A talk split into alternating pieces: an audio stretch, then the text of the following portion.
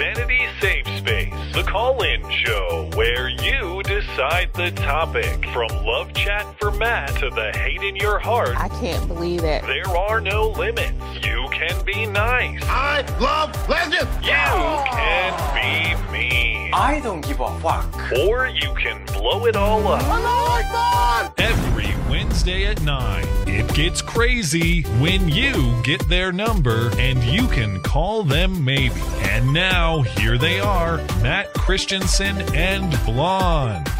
Hello and welcome to the show. It is the call in show, the show where you get our number and we are at your mercy. Hello, Blonde. Hi. We were chit chatting about the uh, the elderly mob I encountered, and uh, uh, we're gonna bend the rules a little bit tonight because uh, my friend who got a bulk of that footage would like to call in and share a little bit of his perspective about standing up to the Grandpa Simpsons and the Santa Clauses and the Cane Man. So we'll get to that momentarily. But did you have any any thoughts that you wanted to offer on it? I, I don't know. It was uh it had um flavors of 2016. But it, this is what happens when you do too much acid in the 70s. Is that 60s and are these just really old hippies? Is that what I? Yeah, it's like did, are these people from Bozeman or are they from Ashland, Oregon? Yeah. Well, they interrogated me. They have to know if I count as a Bozemanite. They were just being Um, so unreasonable and it's like it was like there was nothing you could do. I don't know if you guys have watched Matt's video yet, but you think Matt is reasonable. This was like peak Matt, like reasonable Matt. This was the milkiest Matt. toast possible. Oh my god! And Yeah. then they were just melting down, apoplectic was, over uh, over him saying like the most innocuous statements. Yeah. Yeah. Um, the video's up. Uh, we talked about it on Sunday. All of the uh, the people who were at the January 6th vigil coming after a couple of my friends and I, uh, and um, a couple of my friends and me. Got to say that correctly, be grammatically correct. Anyway, uh, so we're going to get to, to my friend in a moment. He'll offer some thoughts. Other than that, it will be a uh, typical call in show this evening. You guys know how that works. There are instructions for how to participate if you're new to the show in the description uh, of whatever view uh, video platform you may be viewing on. If you'd like to participate in the show but you can't do it live or you're having trouble getting in live of course you can send us an email question mattchristiansenmedia.com slash contact. contact page of the website look for the call-in show question form is how you do that we'll take care of those at the end of the stream and we'll catch up with your super chats every half hour as well without further ado let's talk to my friend ron i guess he's going with the ron Oh, I'm in. hello Hi. ron Hey, how's it going? Well, we uh we are well. We were talking about a little bit about the elderly onslaught that we endured, and uh, yeah, yeah, yeah. so I, I I'm pretty sure the audience is is familiar with what happened. But if they aren't, they can go check that video out. But I know you had some thoughts that you wanted to offer about your experience, and at the top, let me say thank you for the help in the project because a lot of the video angle that you got showed I think some of the the worst absurdity of that crowd. Yeah, I'm uh I'm glad that I was able to be there um and get as much as I did. I just kind of kept the camera rolling and um hilarity ensued. Can you tell us about the caning? Oh, yeah, I was gonna say, does everyone want to hear about Oh yes. 2023? No. Oh, now I'm kind of Um, losing him. Oh, there we go. Your connection might have dipped out a second, but yes, Oh, the great the caning caning. incident. How do you have bruising on your calf, or what happened? No, no, I mean you you I think you did it perfect. The the description of uh of Grandpa Simpson. It was um like I I, I kind of prepared like a little bit because that was one of the things I wanted to touch on was like it, it wasn't as though I pointed out the physical alter- altercations as a like a pearl clutching exercise, um, but it was more of a like to point out where the physicality came from, right? And to make sure like can you imagine if one of us had been the ones to start the physical altercation in any way, no matter how severe? If we Oh, it would have been yeah. mainstream media, wall to wall coverage on like CNN.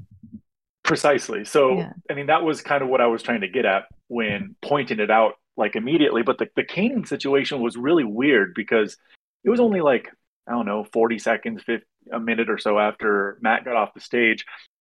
And, uh, and there was a little bit of, uh, of verbal back and forth about you know how many people had died, et cetera, et cetera. And um, and anybody that wants to, they can go and let you know watch the whole 29 minutes or whatever from my uh, from my angle. Um, but this lady with the you know ironically with the American flag hung in front of the camera, I'm like trying to get the camera around the flag, etc. And then out of nowhere, you can hear in the video I say, "Excuse me," and then a second or so goes by, I'm like, "Excuse me," and then I, I turn my head around. Um, I, I'm not. I don't turn the camera right away because it's watching the stage or whatever you want to call it, the soapbox up there. And there's this old guy. As soon as I turn my head, he's kind of shying away, turning away from me. Um, but he was there, like persistently, just I don't want to say whacking, but like hitting me on the back of the leg annoyingly like an old grandpa with his cane. Oh my And, uh, god. and um and like initially when I said excuse me the first time, I just figured it's some person bumping into me, right? And then um And just just to be clear, nobody I- nobody ever bumped you until I was done speaking. It was after that. no, Nope. yeah. There was no incidental Yeah. contact up until that point, which would again point to some intention behind the contact. Well, and in the context of the video, you can see like I'm actually working slightly forward in the crowd so that I can maintain an angle on where the speaker is supposed to be, right? Yeah. Um, and this guy's coming from behind me. And he's not going up to speak, right? He's just doing it to be a bastard, right? Yeah. like he's Yeah. just trying to be a just trying This is what a they were doing, and they, I, I I thought about including it, but I had to keep the video at a reasonable length. You can go see the full length thing, uh, the full length uh, video of, of all the footage that we have. That's linked in the description as well. But at one point, because everybody's kind of surrounding you physically, and at one point there's like three or four of these old guys, and you're saying, "Please just give me a little space," and they're saying, well, "What are you intimidated by a bunch of old men?" So they get to provoke and be aggressive and then put the shield up of being elderly as though Yeah. like, try that excuse okay go grab a girl's ass and say and see well, what how are you it goes. afraid of an old man like you that does I don't know. not It worked for you George Bush Senior, didn't it? well i guess yeah that's true we did defend him on that one so i We guess i should did. be consistent uh, but Yeah. it's, You know, it's just funny that they provoke and then claim victim status simultaneously No, that's totally true. But in terms of abuse, getting hit by an old man with a cane is like the cutest kind Oh, of. yeah, sure. you'll exactly. You know, that was what I was going to point out. It's like I wasn't looking to call the cops. In fact, we weren't the ones that called. You didn't cops. call 911? What a bunch of pussies. Good lord. I know, I know. Um, and so, uh, and then there was there was two other instances in there that like were kind of pointed out as as like physical. Um, one of them when I'm when I'm like addressing the dude with the cane, right? Um, I feel like a forearm in my back. I'm like, what the hell? And in the moment, because I'm trying to focus on this old dude with the cane, um, and get him on camera, um, the guy behind me says, "Oh, you backed into me," and I was like, "Oh, okay, whatever." And then it wasn't maybe 30 seconds later, like, that's fucking impossible. I was headed away from you. Like, um, and he was one of the guys that, that Matt was speaking to earlier that was part of that three or four people that were like slowly encroaching upon my, my personal space. Um, and then crying foul for me being like, Hey, give me some space. And I'm not like a super physically imposing 6'4", 250, but you know, Matt seen me trek a 40 or 50 pound pack around the woods. I'm not a small, dainty individual. Right. Um, so I wasn't exactly scared in any way, but I also know the ramifications of any misconceptions of physicality on our behalf. So I wanted to make sure that that was the, like the kibosh was put on that. Yeah. Yeah. And the, another point on which they interrogated us why are you filming? You trying to intimidate people? No, because I know you'll lie about what happened. yeah, yeah. I know it's that a one party do- state, right? And you're on public property. It's public property, yeah. So there's Well, there's it's no public property. There's no expectation of privacy. yeah, so Mhm. so uh, uh we're you know there's no there's no legal problem with that but uh but uh, yeah another instance where they accuse us of some form of abuse and and then uh well they commit an abuse and then accuse us of some form of abuse. It was it was recurring throughout the night but uh but uh we'll probably have to wrap up pretty quick here. I appreciate you joining but uh, are there any closing thoughts that you want to offer before yeah, the, the one other point that you kind of touched on was like the obvious character assassination yeah. um, attempts, which like you or you and your name were out there. Obviously, you introduced yourself, um, and you pointed out a little bit of their like attacks on character. But in that video, there were at least a couple of people that were very obviously like trying to inquire like what's your name, who's your employer, what branch of the military are you in, like anything and everything they could do to try and get you or me to disclose anything where they could then go and you know inevitably embellish or straight out lie right about Yeah. The the events of that evening so um, i was just you know the memes that i thought were you know for twitter only Yeah, these people are Uh, real. It They're was real. shocking. Yeah. uh, I just didn't expect them to be um, real at that age. right. Uh, you know how this is going to end too. Uh, what's going to happen is in a few days there will be a big expose on you in the Bozeman Daily Oh. Chronicle, but I will be completely excluded. There will be no hit piece for me, just you. So was, I give you an You know, early that- congratulations on the achievement. that was one of the things I was going to point out. Is like I have a you know a profitable but still growing business on which my family depends. It's like you know that's, that's the you you can get your hit piece. I'm not sure I want it, but then you know they had a few cameras out, and my thoughts Yeah. were well if if they're going to go through the work of like identifying me by my image in you know a town of fifty thousand people, you know that I figure that's well beyond their commie worth ethic, ethics anyway. So. yeah.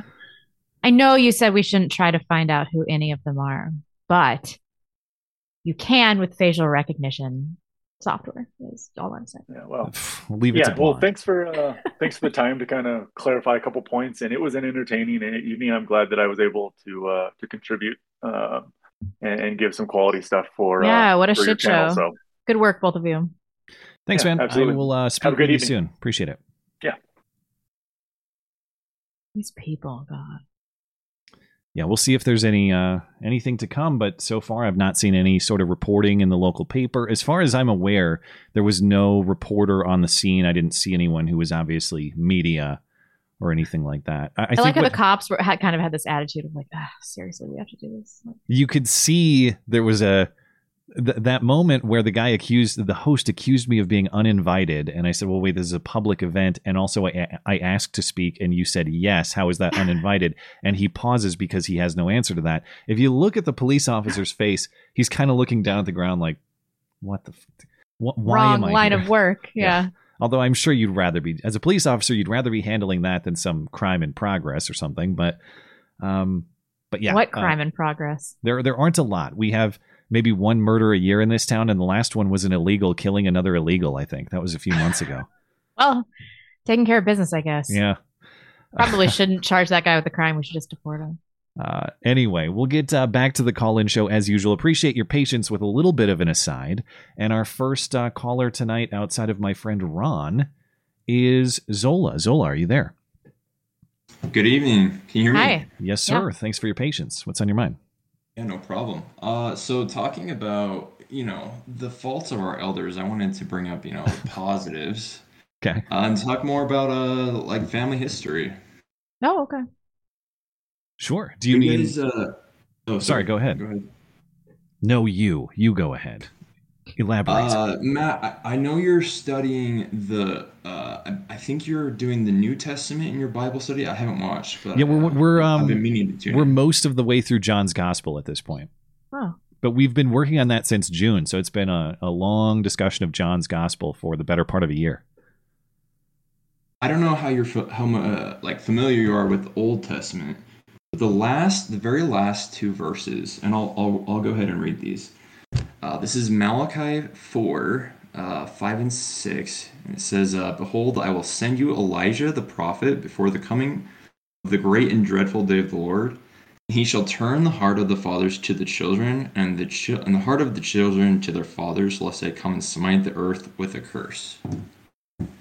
So I've I really like how you know the like this ancient book gets left off with this quote about you know the spirit of Elijah like in the last days like coming to the earth and like promoting us to like reach reach back in time and like actually learn our family history. I, I think you know this is a this is a false tradition we picked up from from the Greeks of like you know your your ancestors don't matter like Mm-hmm. if you if you actually read through the Old Testament, a lot of the books start out with like you know this whole like paragraph of like this is my father and this is his father and this is where I oh yeah, yeah, yeah. Exhaustively.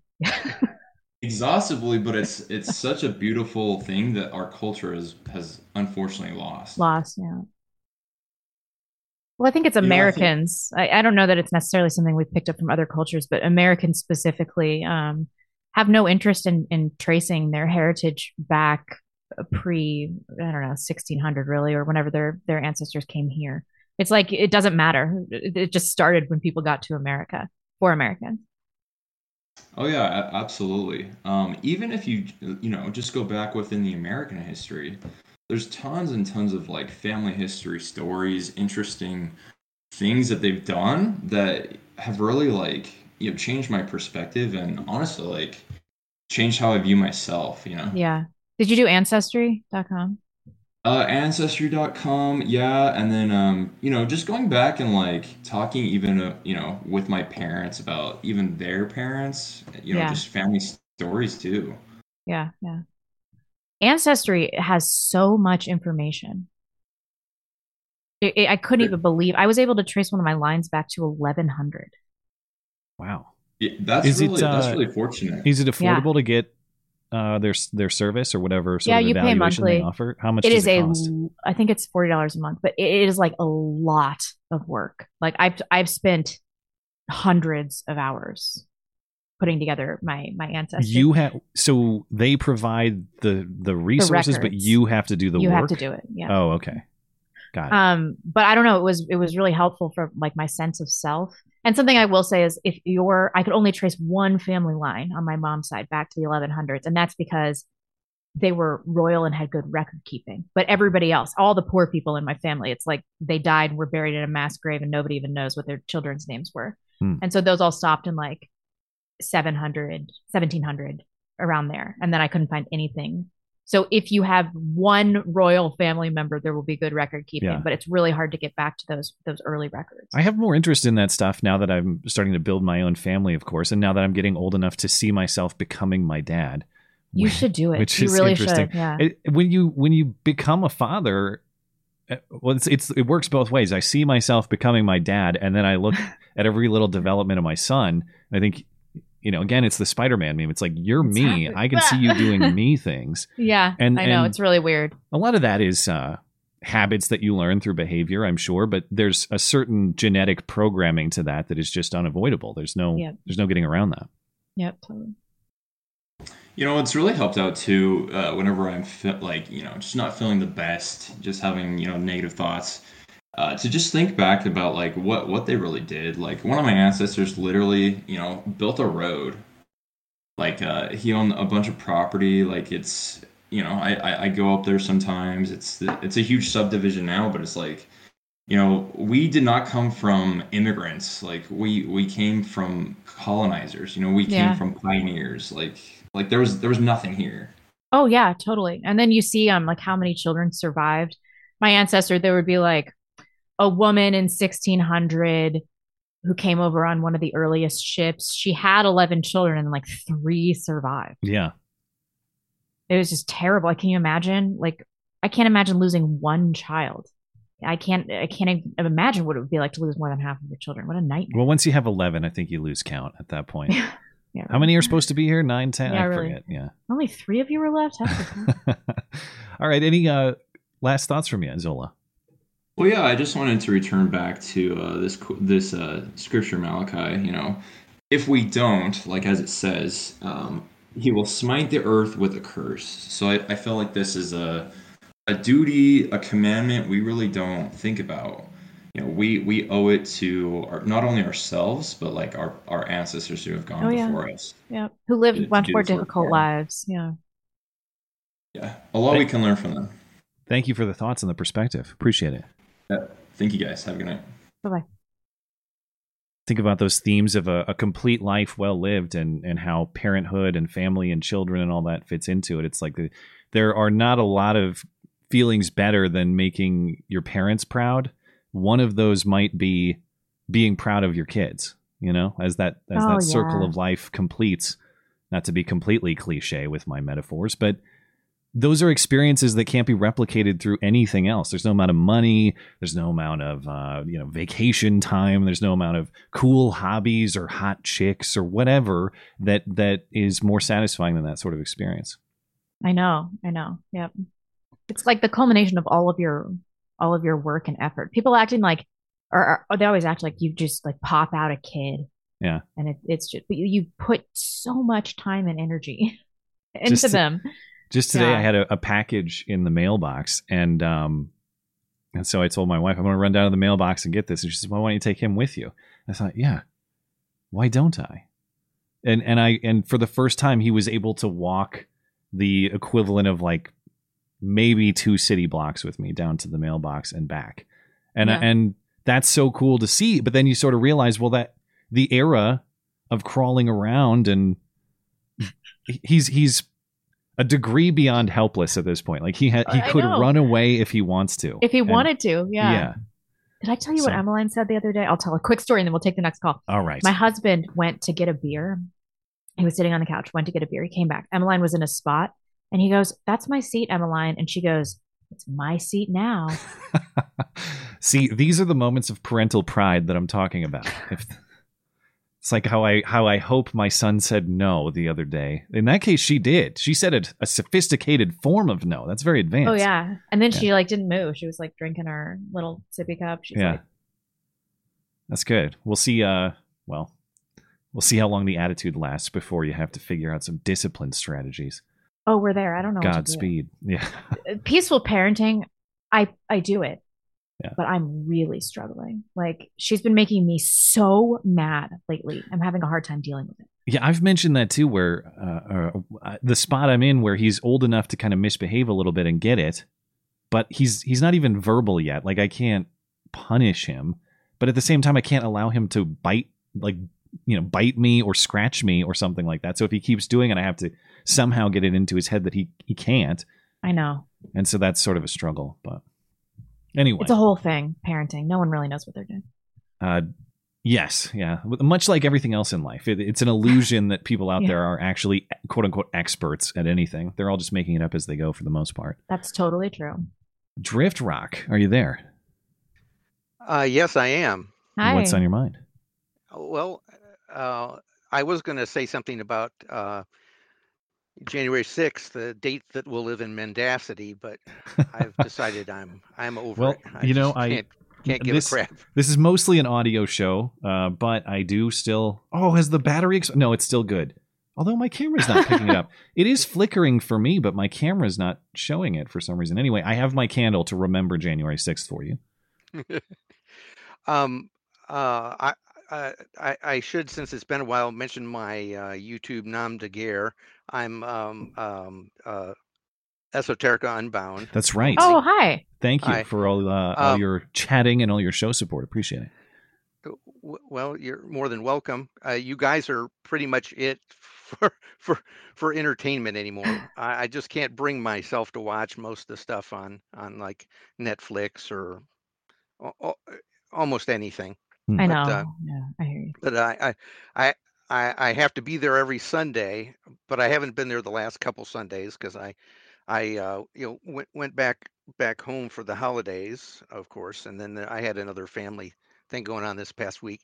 But How uh, I was I was thinking about why it is um, uh, you guys fascinate me so much. Um, other than I'm a you know a boomer and there's not much left in life, but uh, but You know, I have No, no. you could le- be beating people with canes.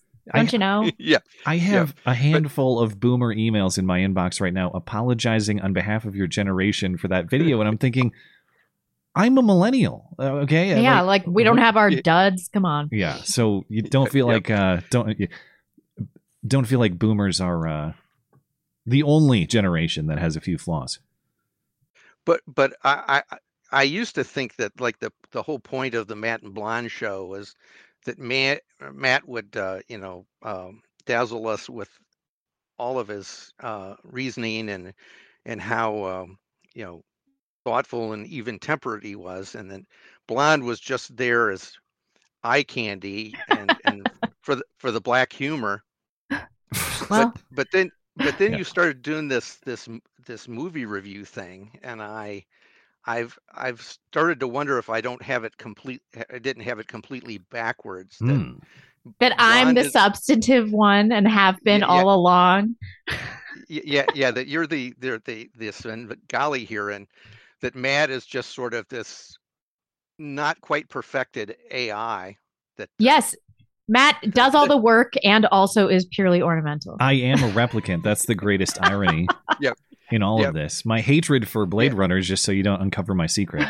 I, I, I, it's funny you mentioned that because I was going to say, uh, watching you, uh, you know, do uh, some of these reviews, uh, like in particular the one of um, of uh, Flight of the Phoenix, Yeah. reminded me of that early scene in Blade Runner where they're they're you know going to figure out he's a replicant because he can't he he can't figure out what's going on in their stories. Right. I'm like, okay. Uh, I, I, I, I, I, I think Blonde uh, should take comfort in the fact that she's in another state, so she, you won't throw her through the wall like uh, uh, happened in Blade Runner. Well, Yeah, I, really. yeah, I don't know who's But- gonna th- who's gonna throw who through the through the wall. well, I'm Is a that weak, phrased correctly? weak You get female. Yeah, yeah, but there's a lot of uh, if you if you get the the energy and the adrenaline harness, there might be a chance. You make me so mad with the movie reviews that I might be able to conjure some like lift a car off my child. yeah, yeah. that's what I'm talking Energy. about. Yeah. Last and, week. and and and I have to say, uh, uh, I I think you must have gotten more out of your education at Mizzou than you thought, because um, I, I I I think uh, just about every review you've given has been spot on. I mean, um, you you you know, What about I liken Jurassic myself Park? as cinephile. Jurassic Park, Jurassic Park sucks my balls. Fight me. I don't care. Yeah. Uh, Well, wait, wait, wait. I mean, it's, it's not, Unbound. What's your Jurassic Park opinion? what, what's that? What's your Jurassic Park take? Is it actually Um, a one? No, no. It Oh, was. okay. It was. I, I- I'd give it a two or a three. I mean, it it it it was. It was wrong in all the predictable ways. I mean, Yeah, the- you're probably right about that. I gave it a one mostly because there's something inside of me that wants to rage against things that are inexplicably popular and like overdo it a little bit. It wasn't the worst Yeah. movie I've ever I've Yeah. ever seen. It's just like been so hyped up in the But culture. that's exactly how I feel about these quote unquote classic movies, where it's a bunch of the equivalent of IPA drinkers sitting around talking about how much they like this when they know they don't. Nobody sits around, nobody sits down and thinks, "Hey, let's all gather around for a movie tonight." I know, Flight of the Phoenix. Nobody, Are you serious? No. Nobody's my, ever done that. my brother and I that. do that. We do that like every week. My husband and Yeah. I too.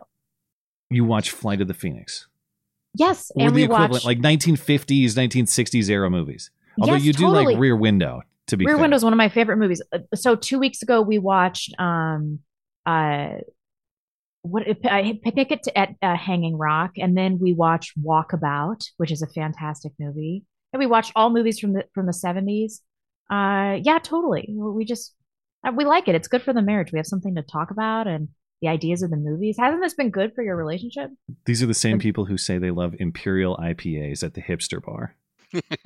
Hipsters got some things right, like beard culture and coffee and You know- bikes. You know what else I watched over the break, and this is completely unrelated, except for it's a movie, and I wanted to take the opportunity to tell you that I watched it because otherwise I'll forget. Because we watched Northman, but we also watched the uh, the Alpine Meadows Avalanche documentary that you were talking about. you what? Did you like it? Um, yeah, I was I was actually completely unaware of the incident, and I've been too, to Alpine yeah. Meadows before. The last time was like 2011, and it was a crazy snowstorm. But I and I snowboarded there, but I had no idea the avalanche danger there and the avalanche Can you history. believe that bitch survived? Yeah, that's crazy. Yeah. But uh, So lucky. I thought it was fantastic. I think it's called Buried. If people want to check it out, something It like is. that. Um, Yeah. I don't mean to hijack your call, Mister Drift Rock, but did you have uh, you have any other thoughts before we let you go? Well, um, um, I, I've got uh, two questions for you guys uh, Uh-huh. since we're on the topic of the mo- movies. S- So, following up on the on on the uh, statement about Rear Window, Matt, Matt, Yeah. what did you think when you saw that first scene in Rear Window when he's looking at all the windows out the, uh, uh, uh, you know, uh, adjoining the alley behind his apartment? I Did don't it- know that I had a distinct thought in my head. I remember thinking Uh, this looks kind of to me it looked kind of fake in the way that an old movie would. Like it looked like a Hollywood set as opposed to a real. It, it was it urban was like setting, a but- It was Yeah, It was, maybe. it was gorgeous. I mean, it. it uh, they, they he was laying out the entire story there in front of you. It, it was that, And the that- set, especially for the time period, was so good and intricate. Yeah. and- Yeah. Yeah. And and and now, Blonde, since we've kind of set you up for this, did you ever get around to watching um uh The Quiet Man? no. You Quiet. you have to watch that movie. It's it's a it it's it's a it's another great movie from the 50s. Oh, I was thinking you And- guys and- did tell me to watch. This is the John Wayne one, right? That that did Yep. the the showing recently. Um uh, y- yeah, yeah, it it did. And it- No, it- I haven't. I was thinking you were talking about a serious man, which is also a fantastic. No, movie. no, you you you should watch. I I, I unless I'm mistaken, uh, um, unless you've led me astray, I think you'll love it. I, I- I think there's a lot of things in the movie that will will resonate with you. Okay, I'll watch it with my husband and and report back oh, to you. oh, by all means, you got to watch it with your husband. Yeah, he loves John Wayne. Yep. um, um, and uh, anyway, uh, yeah, yeah, I, I, uh, uh, I, I'm all, all, all I can, all I can attribute uh, Matt's problems to are the maybe the toxic impact of all that sports ball. Uh, uh, I think Well- the gayness may have, you know, gotten to him or something. No, I think he's gayness of- susceptible to nostalgia. I think that's what this is about. Yeah, Yeah, I think there is some truth to that. That if you haven't seen a movie from a certain era and then you watch it now, that whatever magic it had at the time is probably diminished. I think that's certainly fair to say. Yeah, but but I wasn't born in the 50s and I still loved Rear Window. But but I watched it when I was a child for the first time. So there's still that is an could be a factor too. yeah. Um, as far as as far as Blade Runner, I mean that that's there's just no excuse for liking that movie as far as I'm concerned. I don't care what era you're from. Well, But- m- uh, Matt, uh, I'll, I'll have to I'll, I'll have to to agree with you a little. I I, I think, uh, in my view, Blade Runner hasn't held up. I mean, it's it's it's not a terrible movie, um, uh, but a lot of I think the adoration it, it got back in the day and probably still has is because of the way it looks. I mean, the story itself, um, you know, is kind of thin. Um, it, uh, but but but the look, especially when you saw it in the theater, it just really was was amazing. Well, I will take your word for it because I felt like the opposite when I watched it. This looks like really outdated crap to me. Uh, anyway, uh, thank you for uh, the call and your insight, your Well, kind words, and of course welcome. your support for the show. I appreciate it. Have a great night. Bye-bye. You too. Okay, we are at the bottom of the hour, so we do need to take a chat break. Over on DLive, LJ, thanks for supporting the show. Uh, let's get into Tippy and YouTube. Susan Wiki Wiki is back in the chat. What does she have to say? She says, I will let you speak uncensored in return for a date with Blonde. Will you do that one? Never. Who was the last date offer? Can't remember. There was someone else soliciting a date in the in the chat. Some Gentile man. Hmm. Was it Mel Gibson? No, it was someone undesirable. Oh. Thank you, Susan. We'll uh, we'll have to we'll have to consider that offer. Jeff Sloat says, "Please send this money to Matt's wife. She's going to need it after the AARP suicides him." they are I hope you live a long life, but if that's how you died, it it'd be kind of funny. Uh, yeah, the eventual actual hit piece by the elderly, uh, as in killed by them, would be, I suppose, uh, fitting. I don't know. so far, no threats received, though. Matt's shirt. I'm so black, it's cultural appropriation to wear me. Uh, the- if you're listening later, I'm just wearing a plain black t shirt, but it is a rich, dark black, I suppose. Chris the trucker started supporting both of you through the website today. The Bozeman crowd gave me Antifa in 50 years uh, vibes. Well, thank you for supporting the channel. Appreciate that very much. And yeah, maybe that's what it is. Maybe Blonde's right and it's a bunch of acid dropping hippies left over from the 60s, or maybe the Antifa people who are tearing up Portland and Seattle now when we flash forward 30, 40, 50 years, this is what they'll be like. Uh, G-I-A-R, which I'm never sure how to pronounce, so I apologize if I'm getting it wrong. What's up, my Jagas?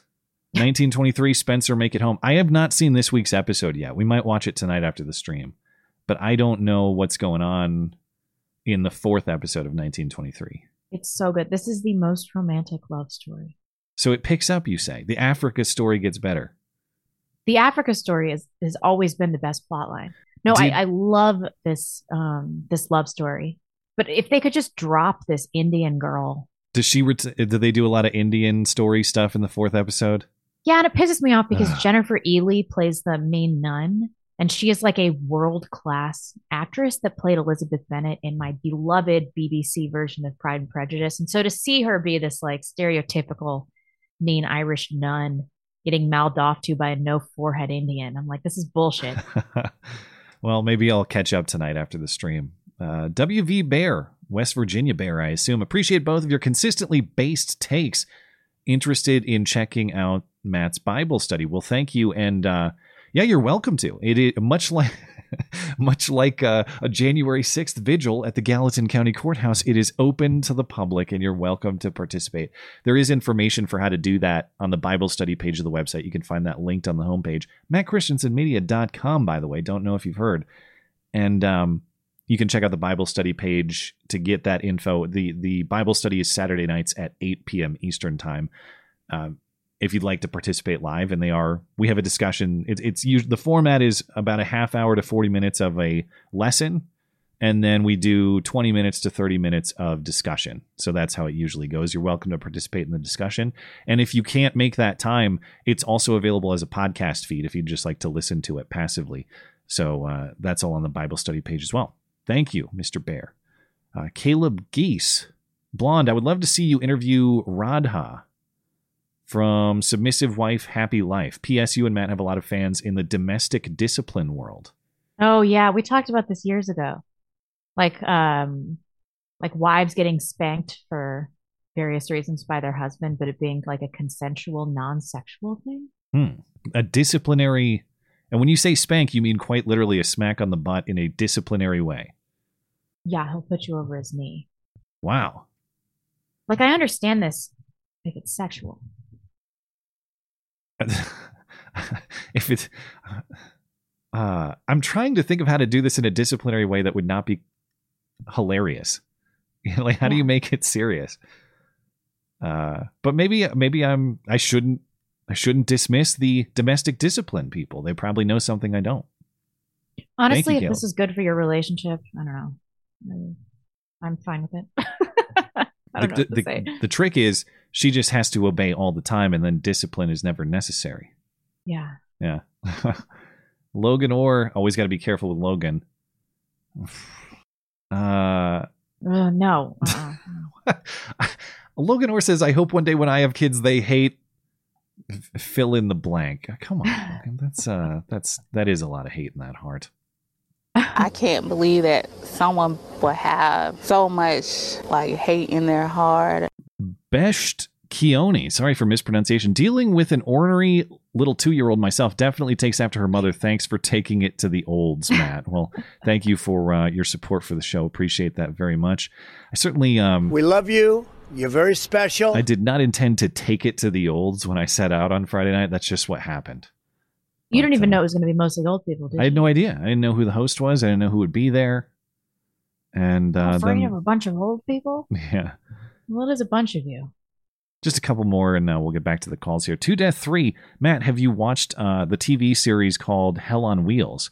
And Blonde, have you watched a miniseries on Amazon called The Man in the High Castle? I've never heard of it, let alone seen it, so I, I don't know anything about I it. haven't. I I've heard mixed reviews from my Nazi friends, so I don't know what to make of it though. It's like if Hitler won the war. Oh, really? That's uh, the Man in the High. That's the premise of The Man in the High Castle. Yeah. the uh the Kane man. That was my favorite quote from him. What's your organization? The Nazi Party? I gotta go get.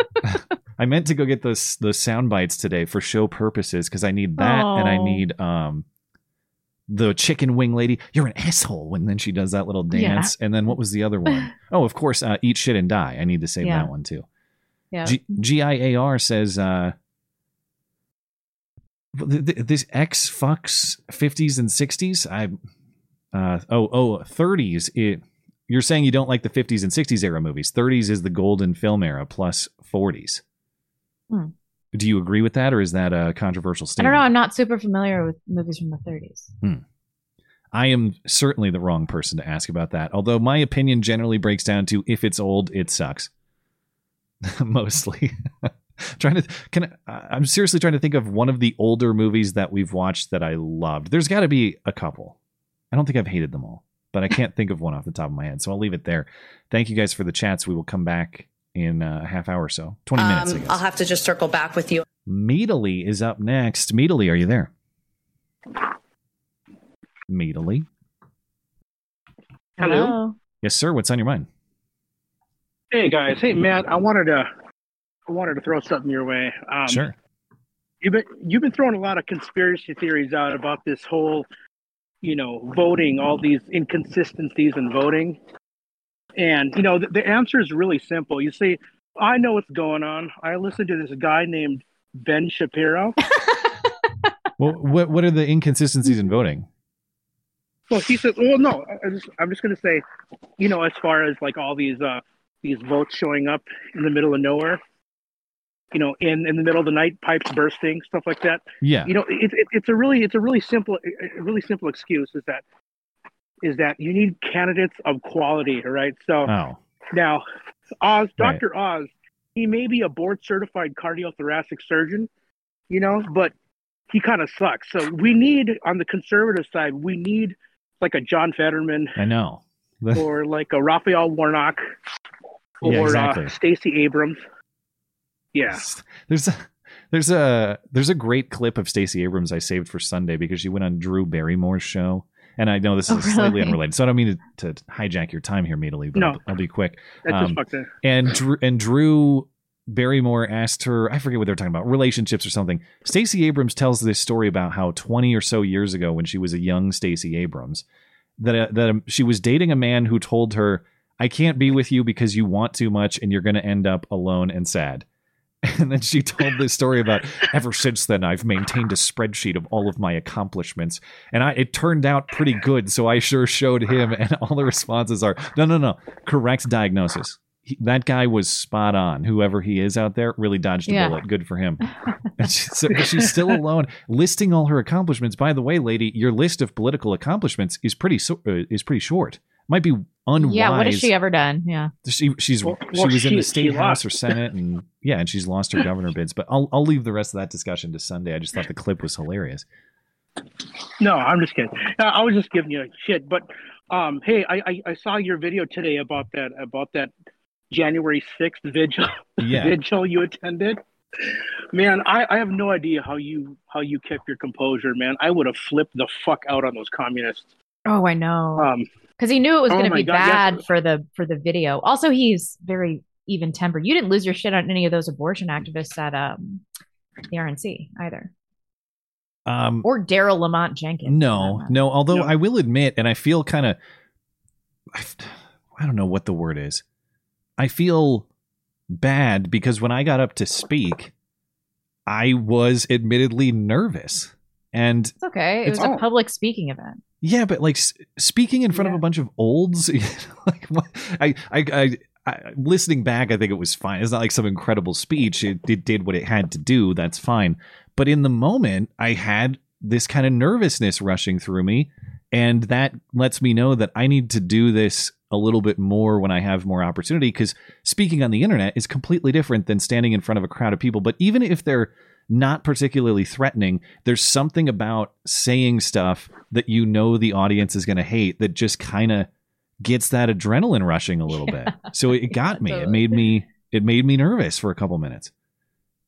Yeah, no, I, I thought you did a pretty commendable job. Um, yeah, it's just, yeah, we can't share a country with these fucking people, man. I I have no idea. It's shit's gonna get real. Um, they keep trying to shut down like any kind of dissent, and they think it's gonna stop a problem. You know, people like, you know, like shit, shit posters. You know, like people like Gavin McInnes and Owen Benjamin, Salty Cracker. They're they're pressure release valves and if you start removing them before you know it, you're going to get this freaking, you know, you're going to get this pipe bomb or something of, of right wing violence, and it's going to get really fucking bad. Well, Yeah. that- So I don't know. my wife and I were talking about this, and of course, I wouldn't say it at the event. And if I were to say something, I'd be very careful in qualifying it because it's not necessarily advocacy; it's just diagnosis in the way that you're saying. But it's like if you people keep treating people in the way that you are and hijacking public places i- within the city to call people who disagree with you evil and try to run them out of public places. You want a January 6th? You're going to get a January 6th if you keep doing this shit. I'm not threatening that. I'm just saying treat That's people point, this though. way. You're going to get that sort Yep. of reaction eventually. Yep, and they're not going to be unarmed. I'll tell you that fucking much. Yeah. So, so yeah, I don't know. This whole January 6th thing is just completely absurd. Um, Well, you know, th- if, if when they were an- an unarmed insurrection by the by the most heavily armed population in the U.S. I mean, yeah, it is so stupid. It's so absurd. You know, they're they're they're they they don't actually think it was an insurrection. They're just using it and Well, that was one of the- disseminating it. You know, amongst idiots. that was one of the points they took issue with. As I said, an insurrection, an actual insurrection, does not result in overwhelmingly low-level misdemeanor charges, and they got all pissed off about Mhm. that. And when the first speaker was finished, they're singing their stupid song "We Shall Overcome." What the hell do you have to overcome? There's Yeah. there is nothing oppressing you right now. You- You are not facing any sort of challenge or oppressive force in your life. There's nothing to overcome. Go about your business. But they, they have to they have to and by the way they sang the whole damn thing all the verses of we shall overcome it went on and on and on Oh, But really? i'm i'm the one who took too much time you bastards sang a cringe song for five minutes shut the hell up I know. uh, Yeah, I don't know. I mean, like, but see, even even if like we did the same thing about like the 2020 like riots, I I'd feel absurd doing that. Like getting together and having a vigil and singing about it. I'd be like, it didn't Yeah. affect me.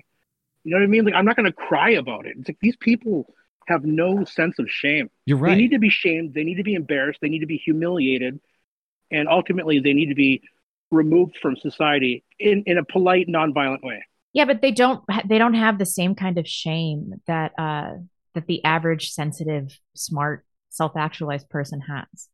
Like there's nothing that's that true. Skag could have said to these people where they would be like, "I'm so ashamed." Like it just no they're just so write it they're off. so They're like, "You're convinced of their own so- righteousness there's nothing there's basically nothing you can say or information you can present them Yep. yeah But yeah, I, I I I thought Matt, you did a pretty good job, and you were a lot more respectful and uh and even handed than than I would have been. But uh, yeah, Well, I, I commend your, your self restraint. just wait till next year. I was telling Blonde and my my wife and I have decided if this happens again next year, um, we're gonna go and since we tried polite, we're not doing that. We're gonna do a Justice for Ashli Babbitt counter demonstration wearing giant Trump should. masks, dancing across the street, laughing at them, pointing the whole time. It's like I tried being nice. I guess we're gonna try another another method. Kind of like uh, Alex Stein show up with uh with Alex Stein. I, Uh, I'll just email him and say what what do you charge? Okay, uh, I will figure out a, a way to get you fl- flown into Bozeman. All right, well I'll pay you a fee, Yeah. and you just go down there and do your Alex Stein thing, and I'll roll the camera. Yeah, Deal. exactly. All right. I I have no idea how how he does that. He's just he's a god when it comes to confronting people and saying shit to their face. I, I don't know how he does that. Oh yeah, I think And- Because he thinks it's funny. spit on him. It's you know. yeah you got true. that gene or you But don't, they- and I don't have that. But yeah. Yeah, the, the, the thing is, they actually spit on him though. Like Yeah. you know, they spit on him and they throw stuff at him. That's when I would lose my shit. I would punch them in the fucking face. It got kind of Yeah, but he heated with um with uh eye patch McCain though. That was the only time Oh, that They got he looked physical like with pissed off. him. Yeah, But he looked Alex Stein looked yeah. Yes. I think that's because they kind of roughed him up a little bit. yeah.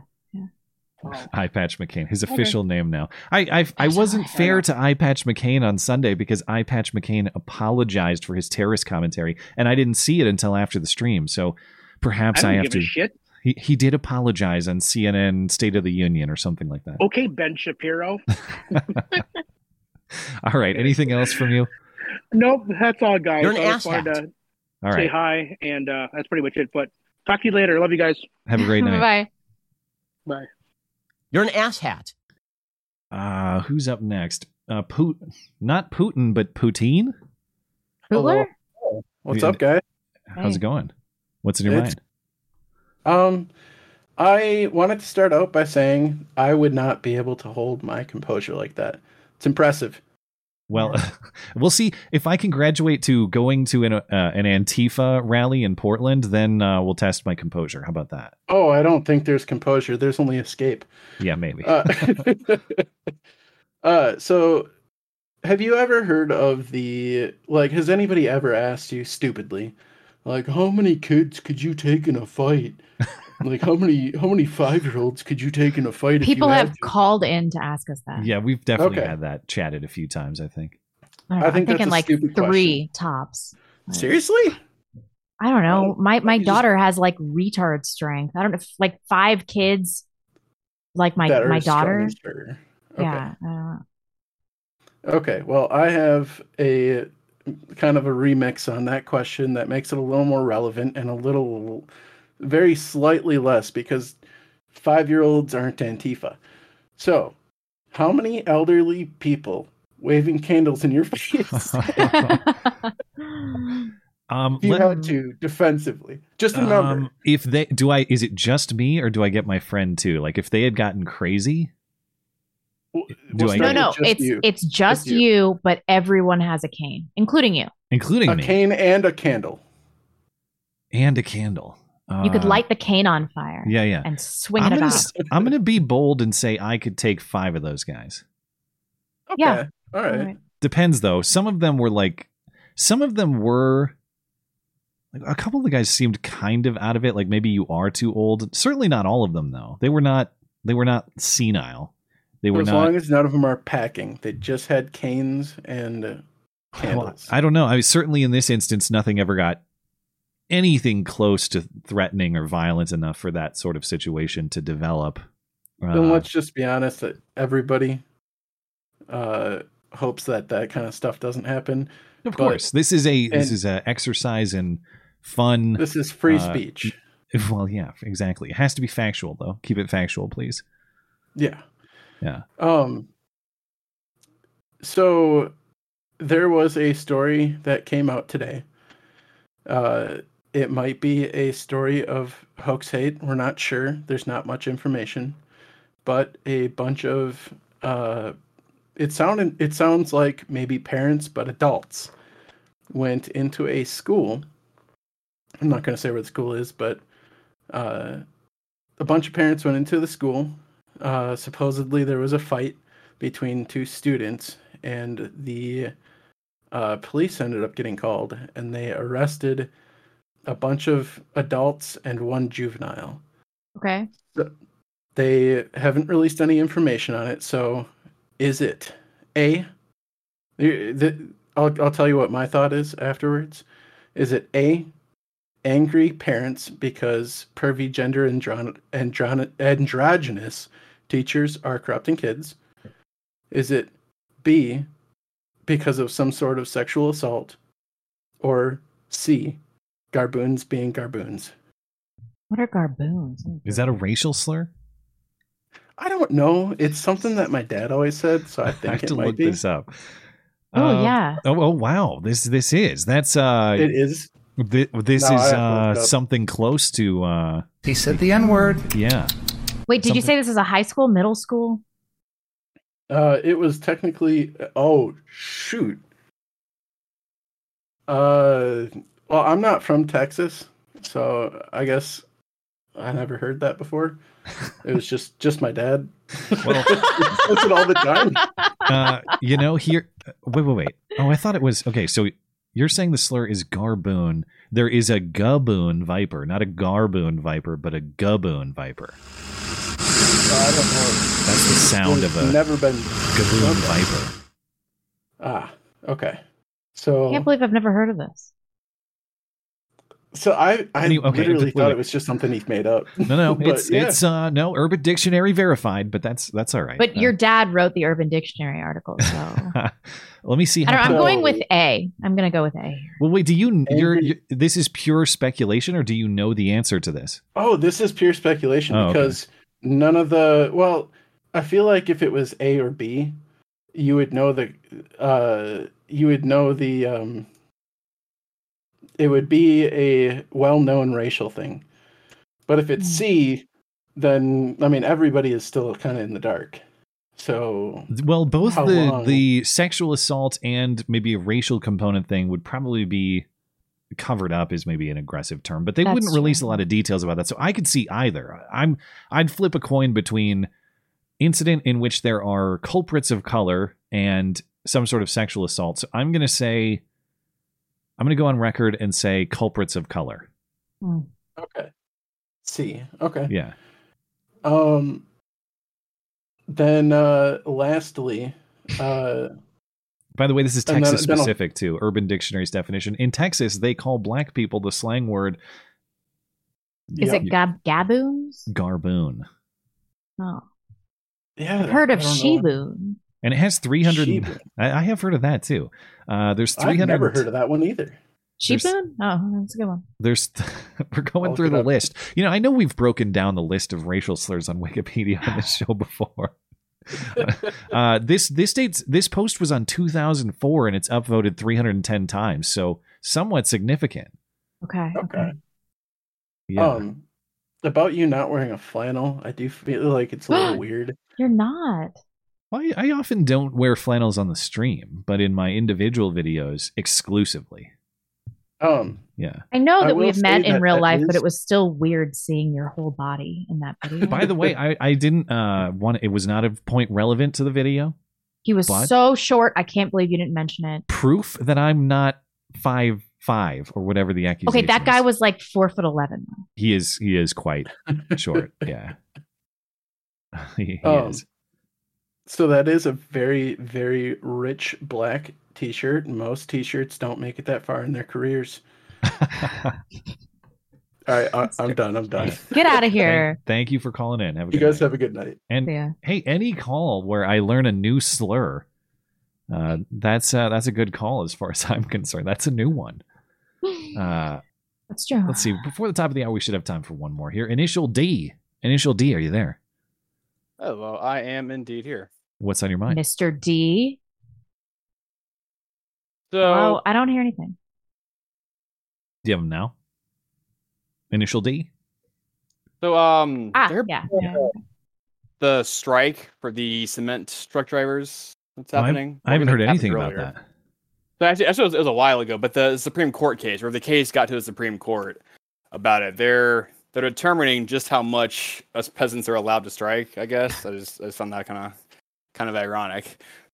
Are But they? it- made me what's the what's the Supreme Court's role in it? Is it uh, is do they have some relationship with the federal government, or or I guess the NLRB, the labor board governs all that stuff too, though. But why is yeah, I that? don't entirely know why it's a federal issue. I'm guessing Huh. because because they're they're a union. I don't know if the union has some ties to federal funds or um, jurisdiction maybe. or something. I'm not entirely sure. I or just- if they well they they have authority over all the collective bargaining with all these labor unions, even if they're private because Which- of the the National Labor Relations Board, which is its own Yeah. thing. I just wonder if that's I don't know. I I, don't know the that. legal basis. Yeah, but Yeah, so I, I think it's that. I just I just found that really funny that they're gonna tell us how much we're allowed to to riot against our overlords.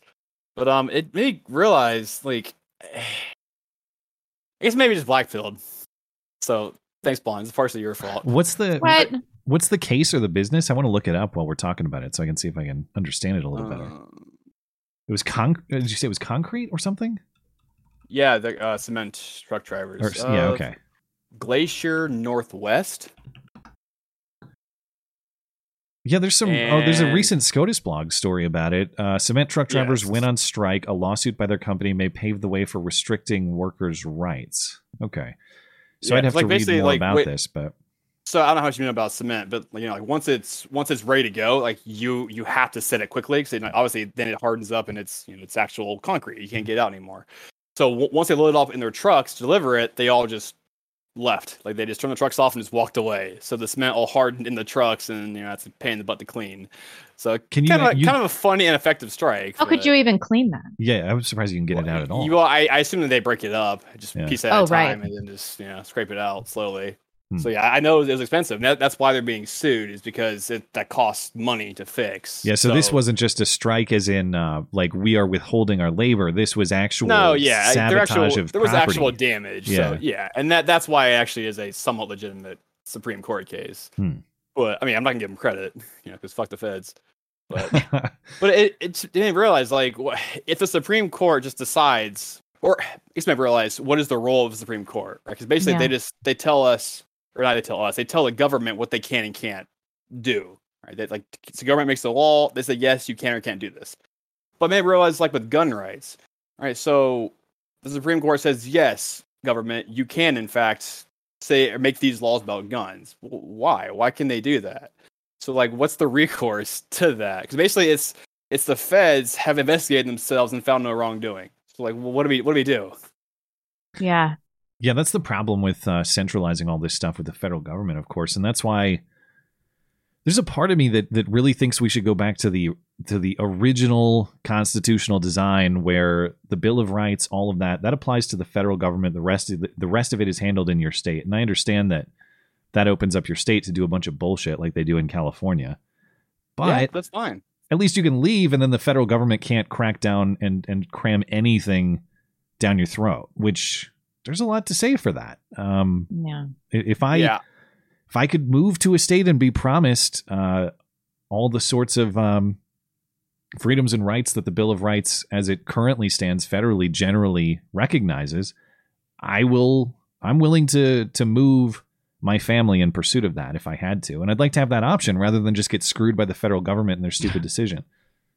Absolutely. Yeah, I, I don't think people realize just how decentralized and how much power the states are supposed to have over the federal government. Like I don't think people realize that yes, if Florida or Texas wants to do something you consider to be barbaric, yeah, they actually they get to do that. Yes. And if you don't think they should, then you have to pass an amendment that three fourths of the states agree to to prevent that. Otherwise, yes, they can do whatever the hell they want in that state. And don't- people don't realize that just how much power we're supposed to have decentralized.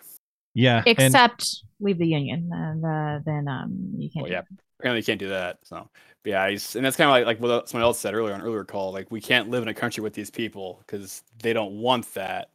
So, like, I don't, I don't see a way out. I guess, hence the black fill.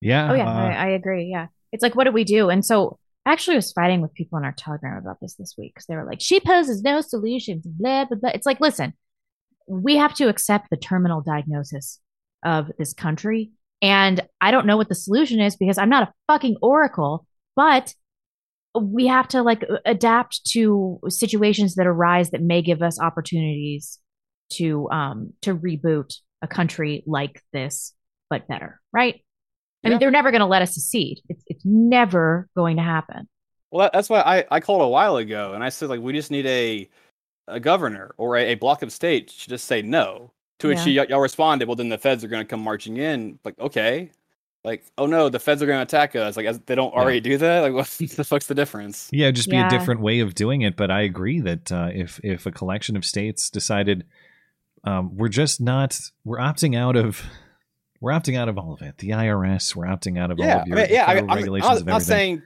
yeah, I'm not saying like to truly go rogue and leave the union, but like, yeah, just ask the feds, like, where, where in this document do you have the power to, you know, yeah that's totally true guns? and i don't think they'd be able to mobilize the military not only because they can't do that constitutionally but um Wouldn't look good either. It'd be terrible optics. the uh, I don't think they give a shit about that, but like I don't think that a that a bunch of trannies and dykes are gonna like descend on my house and shoot me up or something. Like, I'd be careful what is the mil- about that protection. the gay war is coming. And I as, know. And as much as I, I think this is perfectly morally justified to say we don't agree with the premises here anymore, or at least the mutation of them that that you've committed.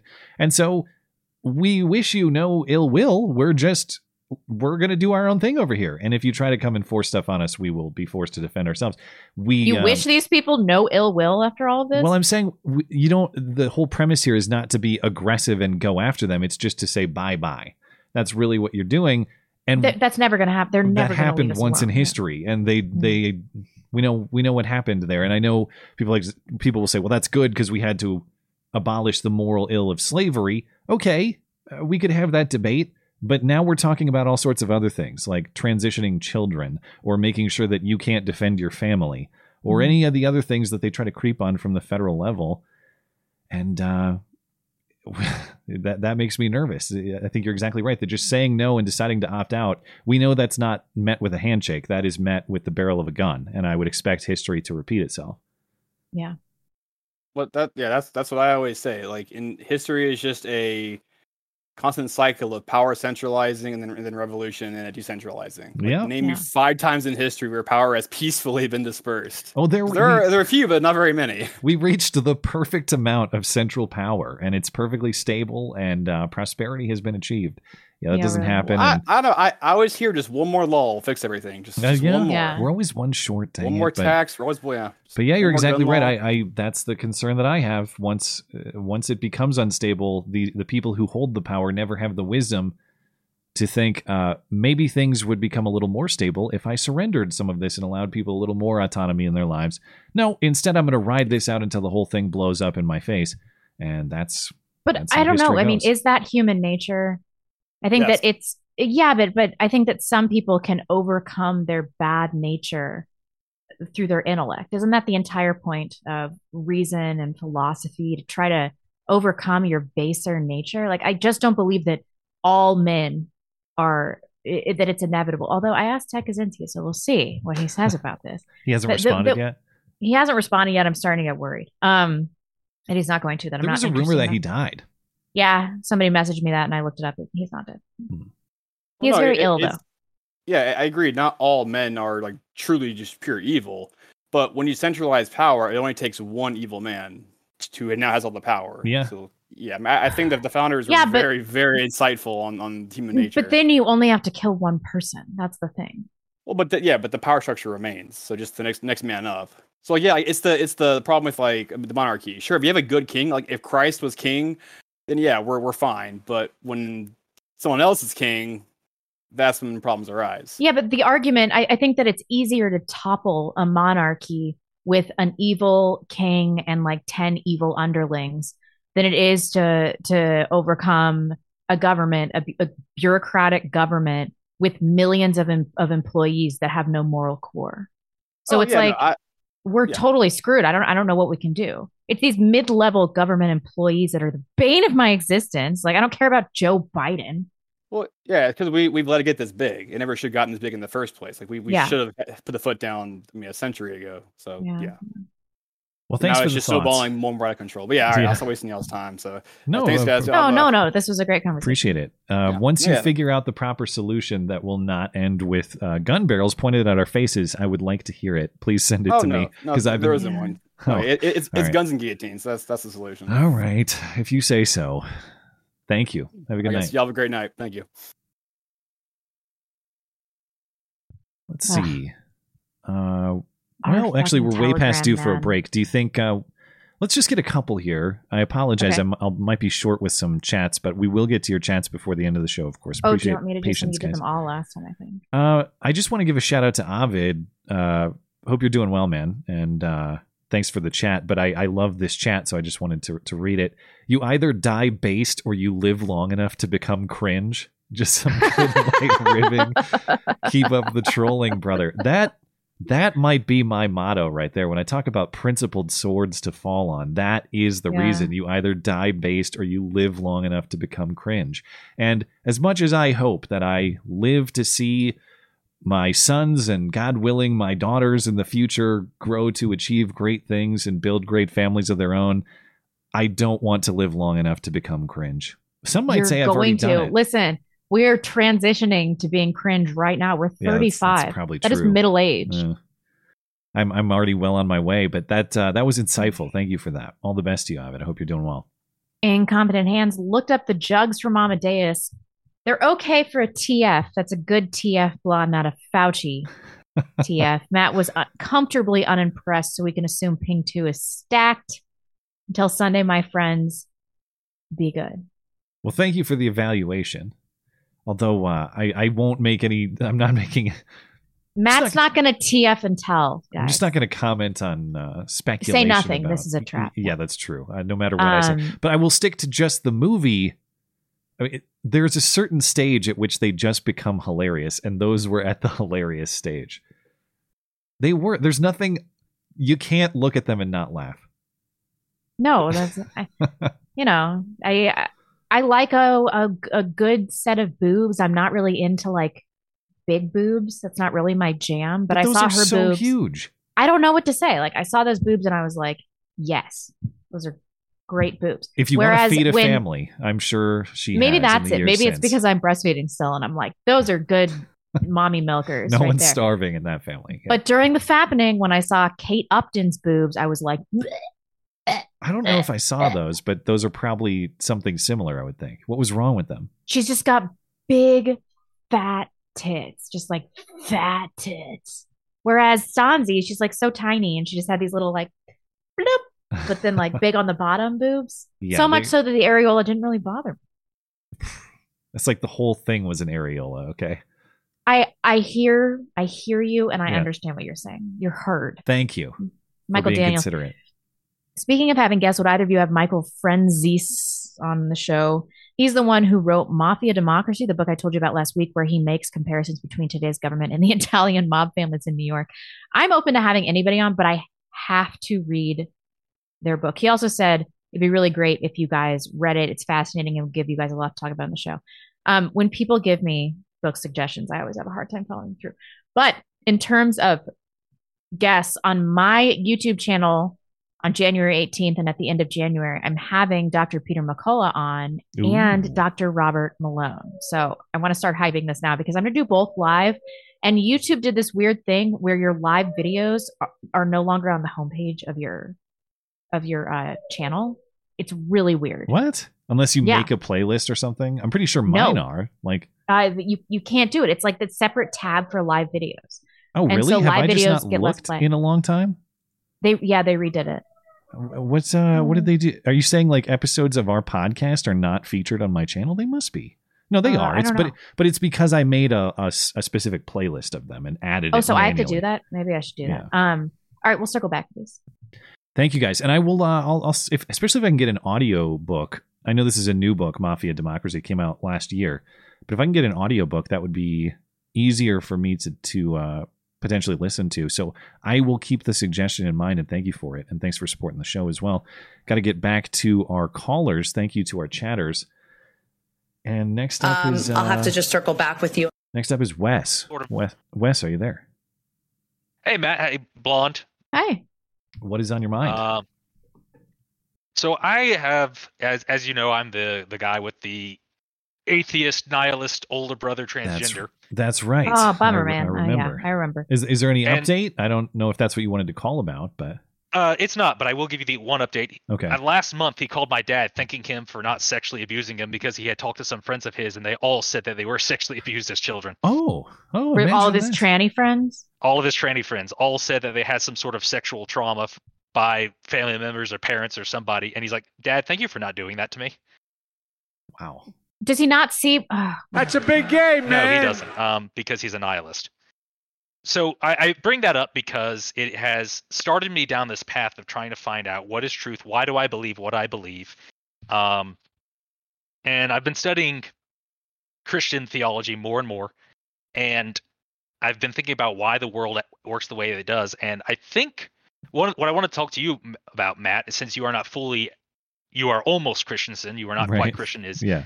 That our government is ultimately theological, and that is a topic that has come up among right wing thought. I've several of the Daily Wire guys have brought it up that Mhm. all of government is ultimately theological, and that we are trying to make laws that dictate what is right and wrong for people to do.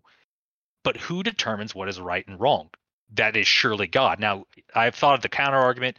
Oh, this is just what we have to do from a practical standpoint Yeah. in order for society to function. And why do we care how society functions? Well, because ultimately we're all selfish and we're trying to stand out and do what we want to do. And if we want the best chance for us to have a pleasant life, then we have to work cooperatively. Mm-hmm. But that doesn't it doesn't it, it fails in one area and that is it ultimately encourages people to game the system and take all they can out of it while also getting by w- with the rules if you get what i'm getting at Yeah, I, I understand what you're saying, and I I would agree with that entirely. That there's got to be some source of morality that whatever it is, whatever our conscience inside our own heads uh, is, which maybe some people don't have that because as we were talking about, supposedly some people don't have a an internal monologue, which I don't really believe. I think everybody's got. Yeah. When you do a bad thing, you feel bad. Why? Maybe that's an evolutionary thing, as you're talking about, or maybe there's some other reason behind that. But to your point, there's something called right and wrong in the universe that pre-exists government, that pre-exists any rules that we as humans manufacture. I think it's something that uh, that just is is part of the natural world. Where does that come from? And that that is the God concept. And that uh, if you don't have that, if your idea is that right and wrong are merely what the rule makers say they are, whether that's a democratic vote or whether that's the king, yeah, then it's just you looking to the rule makers for permission for what you can and can't do. And since you have really no moral framework that is above them or before them, you have no reason not to test the limits of that of, of those rules in the way that you're describing. Why wouldn't you? There's nothing inherently wrong with doing it. So why wouldn't Yeah. you go to the to the very edge and maximize what you can get Exactly. rather than obey a rule for its own sake? Right. Um, I was listening to Peter Boghossian and Carl Benjamin, otherwise known as Sargon of Akkad. They had an hour and a half long discussion, and that was the topic. Was P- Peter Boghossian was insisting that you could have a moral absolute, a moral fact that could be le- reasoned out by logic, Mm-hmm. but whenever Carl would say ah ah ah because that's just your moral preference and without bringing God into it which they might both I know Carl's an, an atheist I get the feeling Peter is as well Is he still? I, I guess I haven't heard Sargon talk about religion he for talks a about long time. virtue a lot he, yeah. he he he strikes me as what it was written he has a form of godliness while devi- denying the power thereof Hmm. um, so he's agnostic. No, he's he's he is an atheist. He believes Christianity, the belief in God, is silly, though he loves everything else about it. He loves the moral system.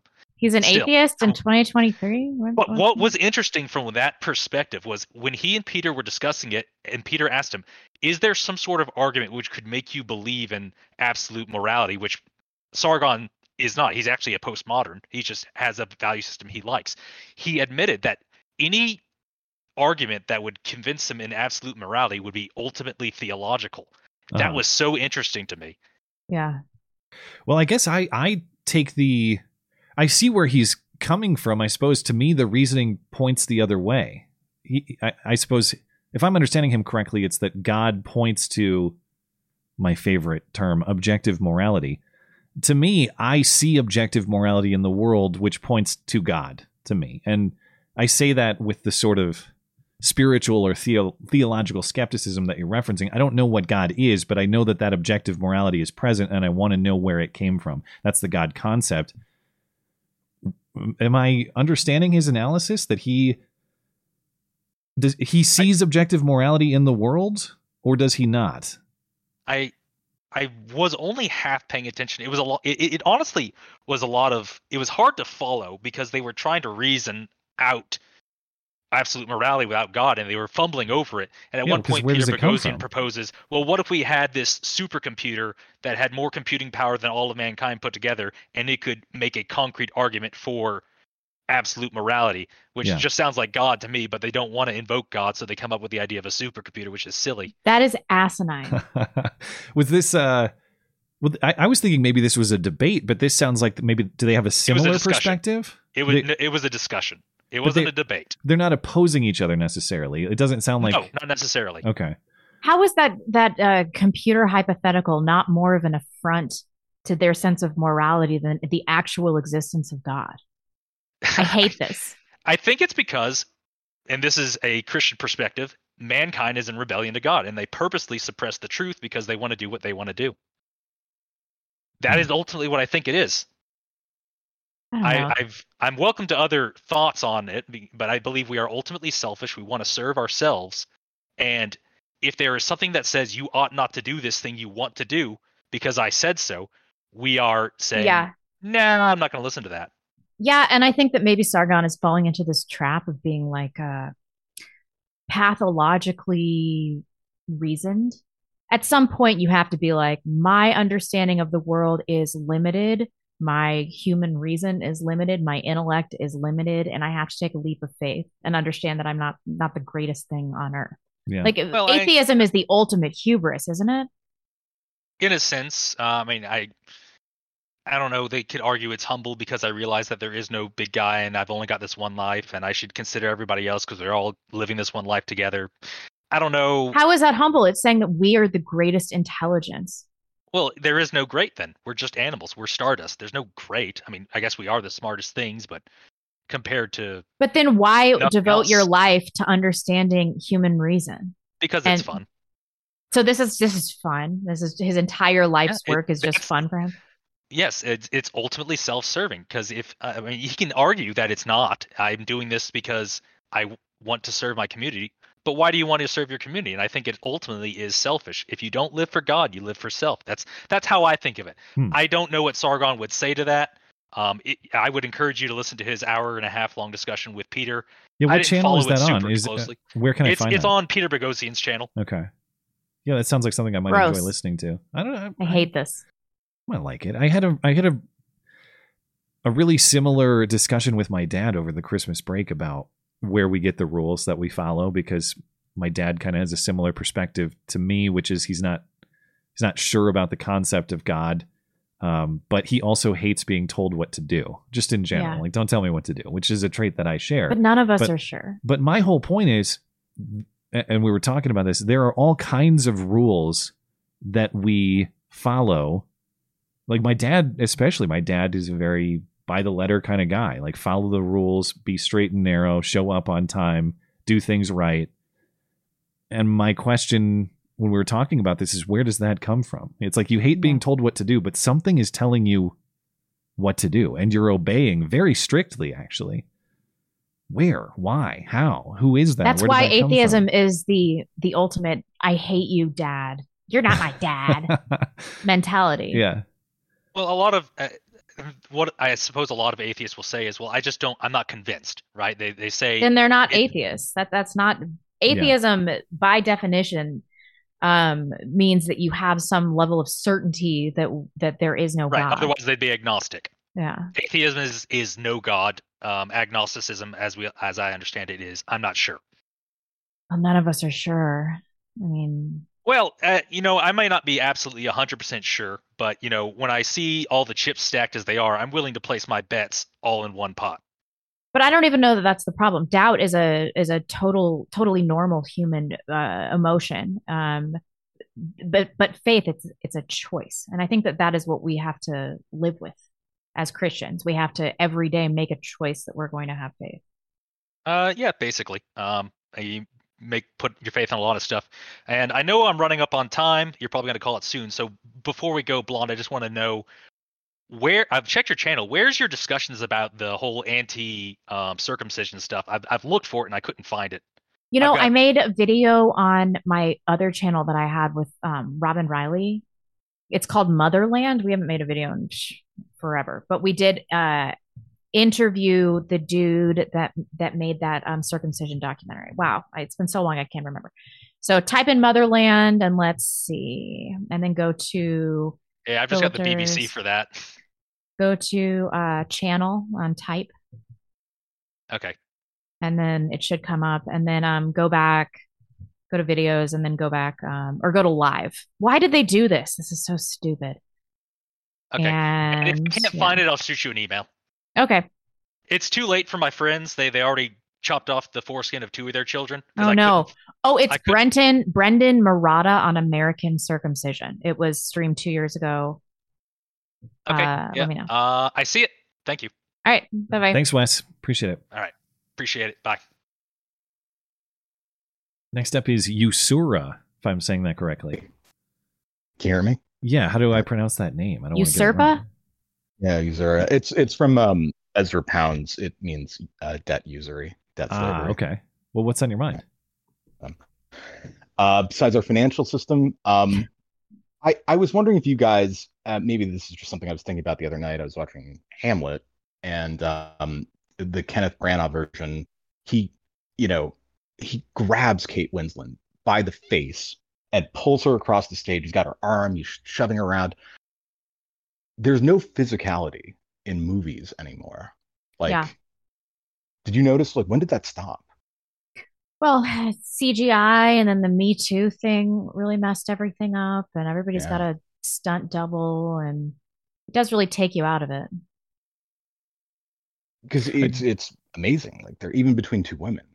Oh, so I was There going to are ask a if you lot of mean sex uh, scenes, though. if you were referring to a specific like man on woman type thing, or or you're just referring to like Yeah. all physical contact or I, I did mean a, a man on on woman the, the first one, but like a it's kinda- disciplinary like spanking watching type old- stuff we were talking about earlier. Yeah, no. Okay. Yeah, they used to have that on TV, right? Yeah. Um, but no, they, they used to like I don't know. I was watching an old ver- uh, episode of Friends, and Monica sits down on the ground, and Phoebe's like rubbing her arms the length of her body, and just sort of like giving her a snuggle, like they're good friends. Hmm. And like you don't see crap like that on Modern Family. It's all people are just kind of sitting, talking at each other over. I like I wonder if that's just part of like us being less socialized, fewer siblings, less playtime, more school time.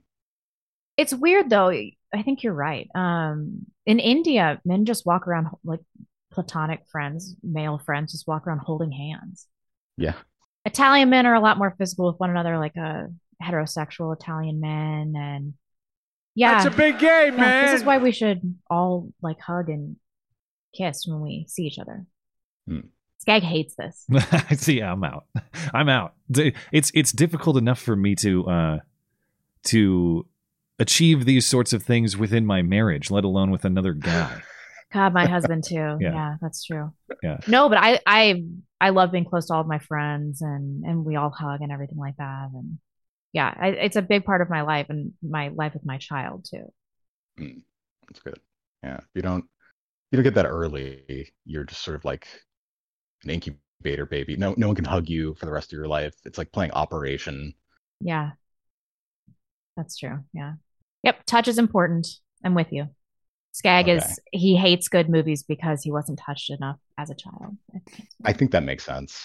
You're That acting seems queer. Because I wasn't touched enough as a child. What are you even saying? Good touch, good touch. Mom and Dad, why wasn't I touched enough as a child? I needed more touch. I'm just joking. Skag breastfed until he was like nine. I I, I, knew- actually don't I even know. that. I have to ask my mom. I don't Makes know. sense. I don't know No, when I was cut off. Oh, really? Yeah, I have no yeah, idea. it was all you were MK Ultra until the age of nine. It was all just a blur. Yeah, maybe. You woke up one day, you were like, reason, uh, principles. If I find out that Uh, I am a, a government uh, creation, that will that'll clarify a few things in my life. I guess if I'm an actual replicant, some things start to make sense.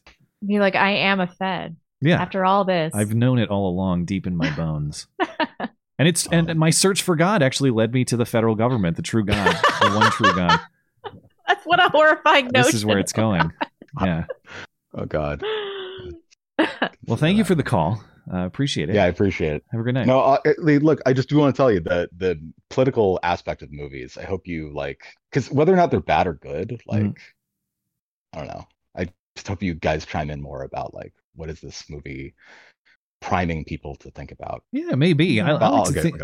I like to think that I'm pretty propaganda sensitive at this point, maybe too sensitive. Um, Mm. But I suppose maybe I'll. And a lot of maybe I just am blind to the old style of propaganda. In a lot of older movies, or even movies from like the '90s, I don't, I don't feel like I see it as much. But Mm. maybe that's just Yeah. because the propaganda is more wholesome, so I'm okay with it because it's propaganda Yeah, or- pushing traditional values. So okay, Or it's like naturalism, right? Like Yeah. the the noble savage, uh, you know, just follow your feelings. Yeah. Um, that that has a political implication, even if Yeah. it's not obvious. All right, I'll Thanks, man. have, have a good one, guys. Have a great Great night. night. I was looking through the movie review list because I thought surely there's a like a 1950s movie I thought was pretty good, and of course 12 Angry Men, and that helps me Oh, feel yeah. a little bit better because that is a dialogue exclusive movie filmed in one room that's old as hell. So it makes me it fits it, it checks all the boxes that I tend to hate generally, but it shows me that I can like that kind of movie. I'm not completely opposed to it. I bet that you like me feel a little bit Walkabout. Although who knows? Have I I- seen that? Why does that sound familiar? Anyway. Walkabout was he was the director that made um the Truman Show, Peter Weir. Okay. Well, I love that movie. Wait, am I wrong about that? No, Peter Weir did Picnic at Hanging Rock. I'm wrong about that, but Oh. it, it's uh, but I, I still think you would like it.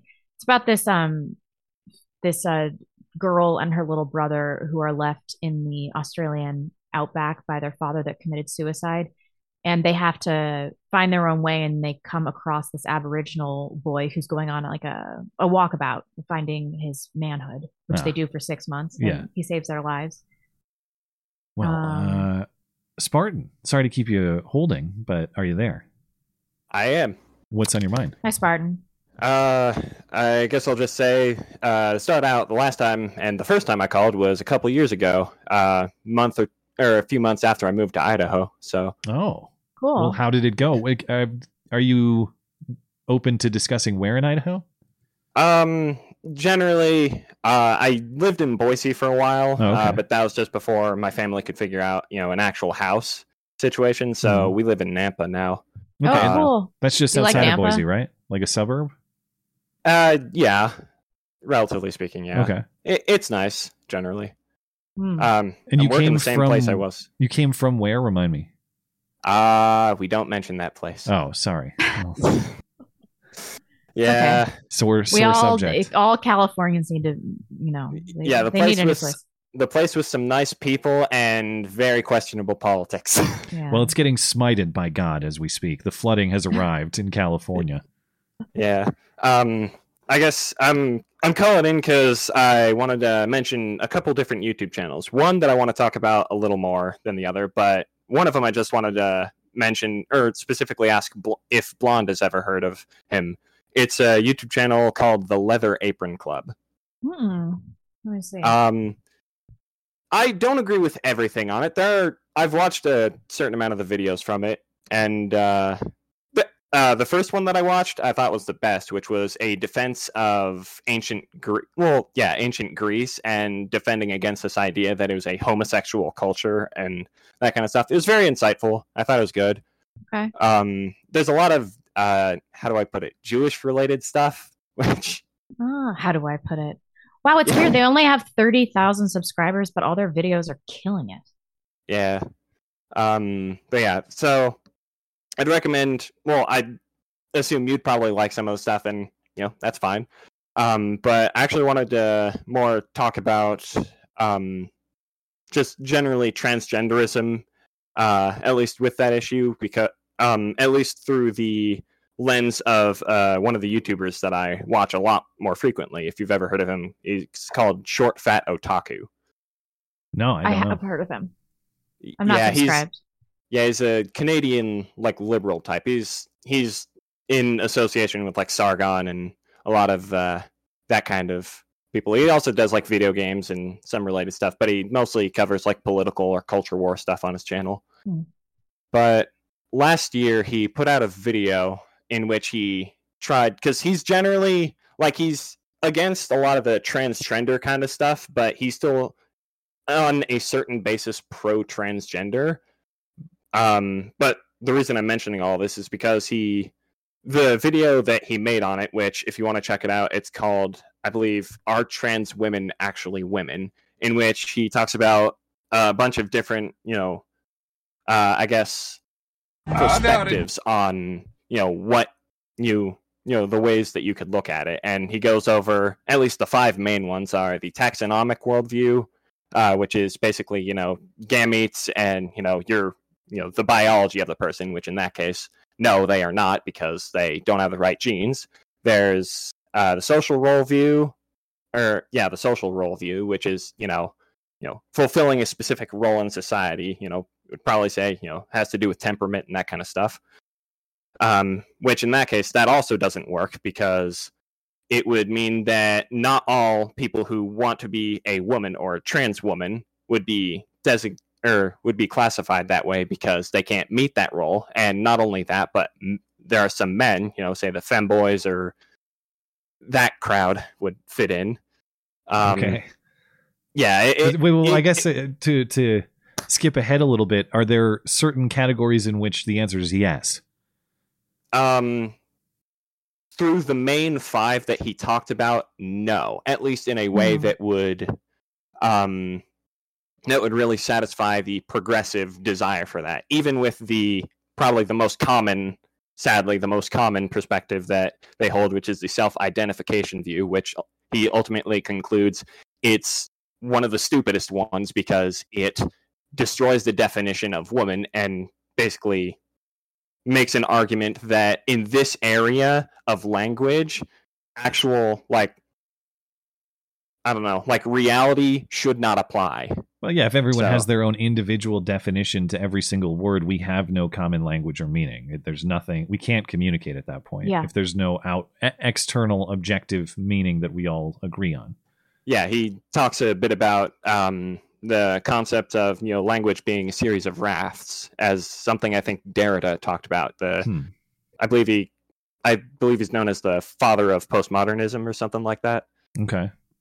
Um, but yeah, I just wanted to specifically, yeah, I wanted to mention that because, um, you know, I I generally disagreed with with his uh, ultimate conclusion because he thinks, I don't know, I, how would I put it, the the way he kind of talks about things, while you know there is depth to it, he mentions both well, at the end of it, literally mentions gender dysphoria because of how irrelevant most of the positions that the left holds are regarding it, despite a lot of uh, people talking about a lot of what happens in the quote unquote LGBT community as, you know, a matter of biology or they were born this way. Yeah. And generally, like, I've been thinking about this nonstop in the past weeks, and like, I I really do find it interesting how a lot of society has bought into the idea that this is all biological, and maybe this is just me, you know, trapped in my own head, you know, a bubble of my own thoughts, but I don't know. I just I don't see how a lot of the conversation regarding sexuality. I mean, because we talk a lot about how kids shouldn't be exposed to this stuff, or the left says, you know, the kids should be allowed to be exposed to this stuff. And also when it comes to, you know, say, uh, you know, kids being exposed to pornography and this kind of thing. And just what I'm thinking from this whole equation is that there has to be a certain element element of nurture to this. Of To transgenderism and homosexuality? No, just generally. Um, well, you probably wouldn't go as far as I would go, which is I think when it comes to like obviously the biological desire in the first place is rooted to you know reproduction within a certain sense, but you know the way that people want to seek out you know sexual pleasure, I think that for the most part is a result of nurture, and society Ah. throughout time has generally supported you know a heterosexual lens of that, but Yeah, sure. Um, Um, we'll only to- because we'll have to wrap this up quickly here because we're tight on the clock. But uh, if you do have a closing thought, I'll, I'll let you get that in, and then uh, we'll offer a couple of thoughts before we wrap up. Um, I guess I'll just say, yeah, I've, um, actually, yeah, that's about it. All right. I've- Well, Jeez. Uh, Thanks for calling in, man. Appreciate it. yeah. Uh, yeah, I, I, there there certainly was a time in my life where I believed wholeheartedly that the the gay gene exists. We just haven't discovered it yet, and that this is purely a biological matter that nobody chooses to be gay. And I uh, I, I could be persuaded that there may be some kind of um, genetic predispositions or something like that. In the same way that I think people have some people have a predisposition toward alcoholism or other things Right. that um that I like like to me I don't understand I don't feel an addictive quality to alcohol personally but of course I have friends who they can't touch a drop or else it'll become a problem for them because of those Mhm. addictive properties I'm, I- maybe there's a component to that but yeah you can't tell me that uh, the only reason that we're seeing lgbt numbers skyrocket in gen z according to some estimates on college campuses nearing like 40% or some insane number like that That at select schools no element of nurture, of course. Yeah. we're just supposed to believe that uh, suddenly t- society is so tolerant and actually some huge portion of society is gay or transgender no it's Yeah. uh th- these are lifestyle choices that are being made in a lot of those contexts uh and so uh, I- i've that's another it's another uh thing on which I think I've my my perspective has basically changed. I don't know that I'd be willing to go as far as to say that it is 100% choice with no biological component whatsoever, but I I believe that there are if maybe choice is the wrong word, environmental factors like we heard from the caller earlier, things like abuse, things like broken homes That, that contribute to factor that. into this. Yeah. Maybe that's not a choice for you if your if your family was broken in that way, but it's a it's a factor that is non biological. I uh, hate to make this comparison. Ugh, this is not super great, but I think it's it's like being a serial killer in that in that people are born with a genetic predisposition towards sociopathy, Yeah. but almost every invariable, invariable, invariably serial killers have like traumatic childhood events or sexual abuse or hardly any of them came from normal functional families. Well, I suppose there are a lot of um, behavioral issues that come out of broken homes in that way. I had not thought about the uh, uh, similarities between. So you heard it on this channel. If you're a Yeah. homosexual, you may as well be a serial killer. I wish I had. Uh, I need a sound effect of a pen scribble. Dear Ted, have you ever looked at a guy and felt a strange attraction? No, but he Please write did. Um, he did. Uh, a, like go, go see this the campus psychologist because he wanted to transition to be a woman, Really? He wanted. He wanted to be transgender. and then he was like, "Not for me." Interesting. He always had problems with women because um, he was socially awkward. Hmm. Well, Oh, that Ted. Will, that will do it on calls for the evening. Appreciate everybody who called in. Thank you for that. Uh, and if you did not get in this evening, or uh, you'd like to participate in the show but you can't do it live, we of course take email questions. Uh, The way to, to submit one is through the contact page of the website, mattchristiansenmedia.com slash contact. Look for the call-in show question form. We respond to those at the end of the stream each week, as we will right now. First one is from Charlie. Is there such a thing as polytheism when supposedly polytheistic cultures like the Romans, Greeks, and Norsemen each having a king of the gods? Are there lesser gods really are the lesser gods really that much different from the disciples? Yeah, we had a caller about that was that last week or maybe a couple weeks back trying to explain polytheism and that's uh that's where I run into a problem with it conceptually is there's inevitably going to have to be a ranking system. Uh, either that or these gods have their own domains that they are strictly restricted to and they don't overlap at all and they don't interfere with other gods' domains. But that would imply some sort of uh, limited nature to those gods, too. They're not actually the all powerful ruler of the world at that point. So polytheism, just as a theoretical concept, doesn't make a lot of sense to me. There's no avoiding the compartmentalizing or the ranking. Yeah. Any other thoughts you have on that one? No, not really. I, I don't know. I don't find this concept of polytheistic. I, I, I'm just not super interested in it Hmm. as a philosophy. I don't know. That's a cop out. What the hell is Jenkem? You know, I had to uh, Google it, and I have the Wikipedia page ready if you're curious. Jenkem is a purported inhalant and hallucinogen created from fermented human waste. I'm addicted Oh. to fermented excrement, I guess. that's disgusting. All right. The sword of federalism has been wielded at least since Washington sent troops to massacre protesters of his whiskey tax. Why shouldn't we wield that power to enact and enforce good law? What is the purpose of a nation except to protect the fundamental God given rights of its people, especially its most helpless ones? Why shouldn't we? We should. We clearly should be doing this. I think you have two problems with it the moral and the practical. Morally speaking, you shouldn't go around violating the rights of others, but that's just me speaking like a broken record at this point, so I'll set that point aside. Practically speaking, though, to the point of the prior caller, you start concentrating power in this way, it will explode spectacularly one day. Now, if you are more of a heavy handed person with restricting the behavior of people and trying to pursue, trying to use government and the state as sort of a force for moral virtue rather than just kind of uh, uh, the, the light touch of a system to defend the rights of individuals and you mostly let people do what they want to do outside of that. Um, I, I actually don't have a to the to the prior point too. I don't necessarily have a problem if we had a system where the federal government was minimalized and you wanted to crack down heavily in your state because that's the way that you like to live. That is at least somewhat more. I think that's more moral and more sustainable because you preserve the option to leave for those who don't consent to it.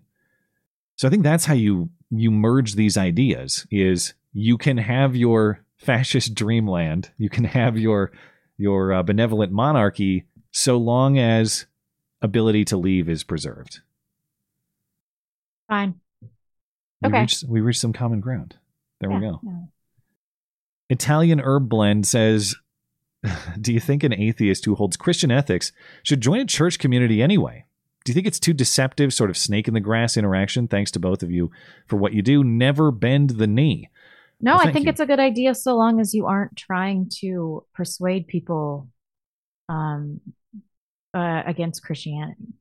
Yeah, yeah, I think that's fair. If you're going in with a subversive intent, that's probably not a good thing to do in other people's space. But if you're going in with a good faith curiosity that you're not persuaded yet, but you want to discover and learn, which is exactly where I feel like I am, I don't think it's dishonest for me to do the Bible study, even though I don't know that I'm fully persuaded yet, any more than it would be dishonest for me to go to the church down the street and say, hey, uh, I'm almost Christensen, finish the job for me. You know, I, that's, there's nothing dishonest about that at all. So long as I think I think you phrase that really well. As long as you're not trying to vandalize or sabotage, I think you're uh, perfectly morally square.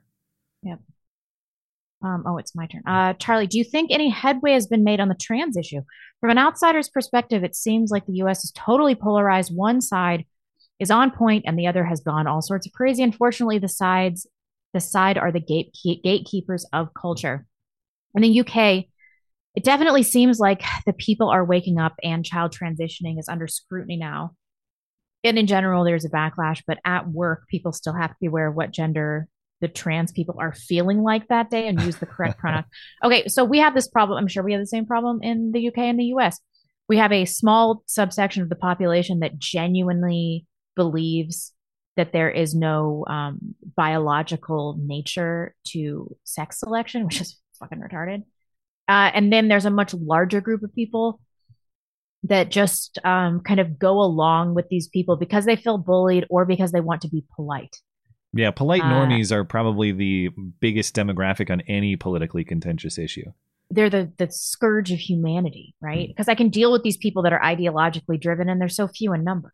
I say that like Um, I'm excluded from them. I have some polite normie tendencies, but I'm doing my best. But you but you're weaponizing them. I'm self-aware. expose boomers. Yeah, I'm self-aware. Yeah. Um. Yeah, I mean, I I think that what we really need to do is is punish these five percent of people that truly believe, and they're creating all these scientific studies that that that gender is not not a thing, and then all the the polite normies will just fall in line to the new culture. I think there's a lot of truth to that. The polite normies basically go where wherever they perceive the strength to be directing. And it- there is a certain irony that the strength is currently directing away from traditional masculinity and actual strength in a weird Yeah. paradoxical way. The strength is directing toward feminized, weak, pathetic men who will eventually destroy their societies if we don't turn it around and that's going to be a struggle. Yeah. But yeah, I think uh, I think you're exactly right that the amount of people who agree with transgender ideology, and I mean wholeheartedly agree, no questions at all. This is legit. The science is settled.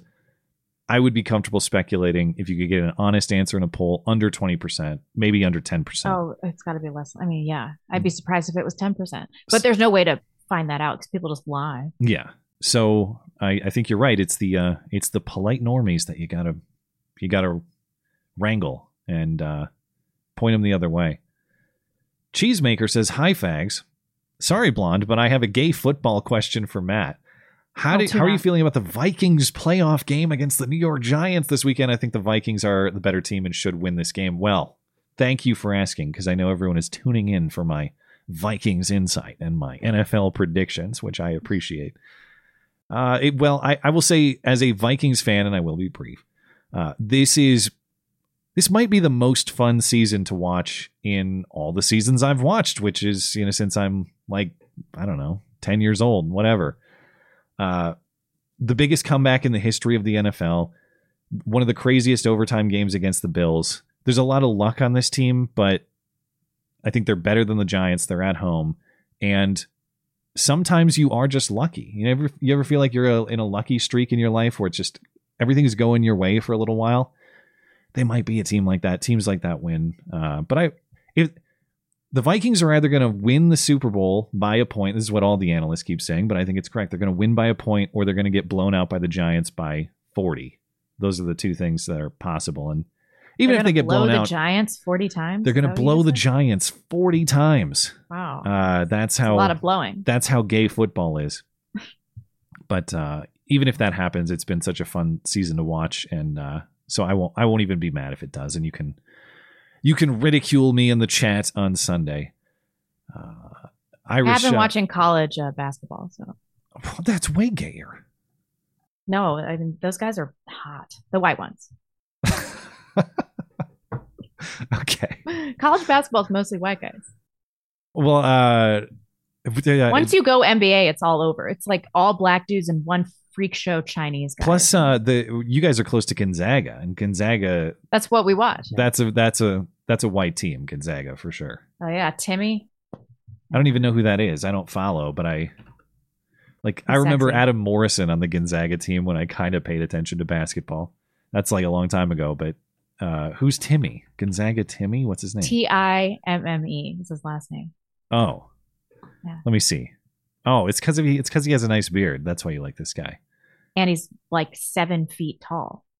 He also looks like he's 45. Yeah. oh, the handlebar mustache. That's even No, I, I'm into all of it. Yeah. I like go downstairs and ask my husband, like, is my man playing? I'll watch.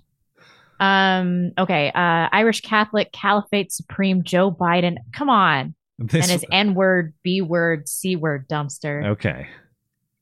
Have you ever heard of the idea of the levers of power? Have either of you heard of ideas and philosophies related to it? Um, if not, a Google search will provide some clarity. I have, but I should um Google it before I opine, or I'm gonna sound. Well, I wonder if this is just the only time I've heard this phrase is when uh, Phil says it. And Phil will make that point to some of my delusions of the ideal world that will respect everyone's rights and freedom, and we can all just leave each other alone, and prosperity and peace will be achieved as long as everybody finally does this, which they never will because it's against human nature. That's uh, sort of the perspective that Phil will bring up, but the idea that he raises, and I don't know if this is the point that the, the question asker is making, is that you you may not like that levers of power exist and you think it would be ideal if the levers themselves did not exist, which I will freely admit is generally my perspective on a lot of things. Let's try to eliminate the levers.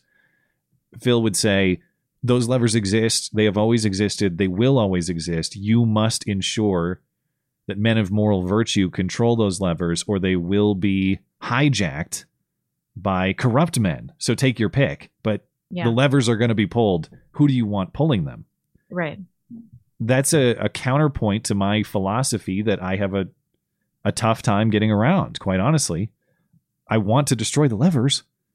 Will someone help me destroy the levers? And they all say, no, no, no, I'm, I'm fight. I'm too busy having a battle royale with everyone else over the levers. And yeah, that's, uh, that's kind of, I think my entire, the last five, even more than that, since like 2015, a lot of my worldview has just been breaking those sorts of delusions of seeing the world how you want it to be versus seeing the world how it is.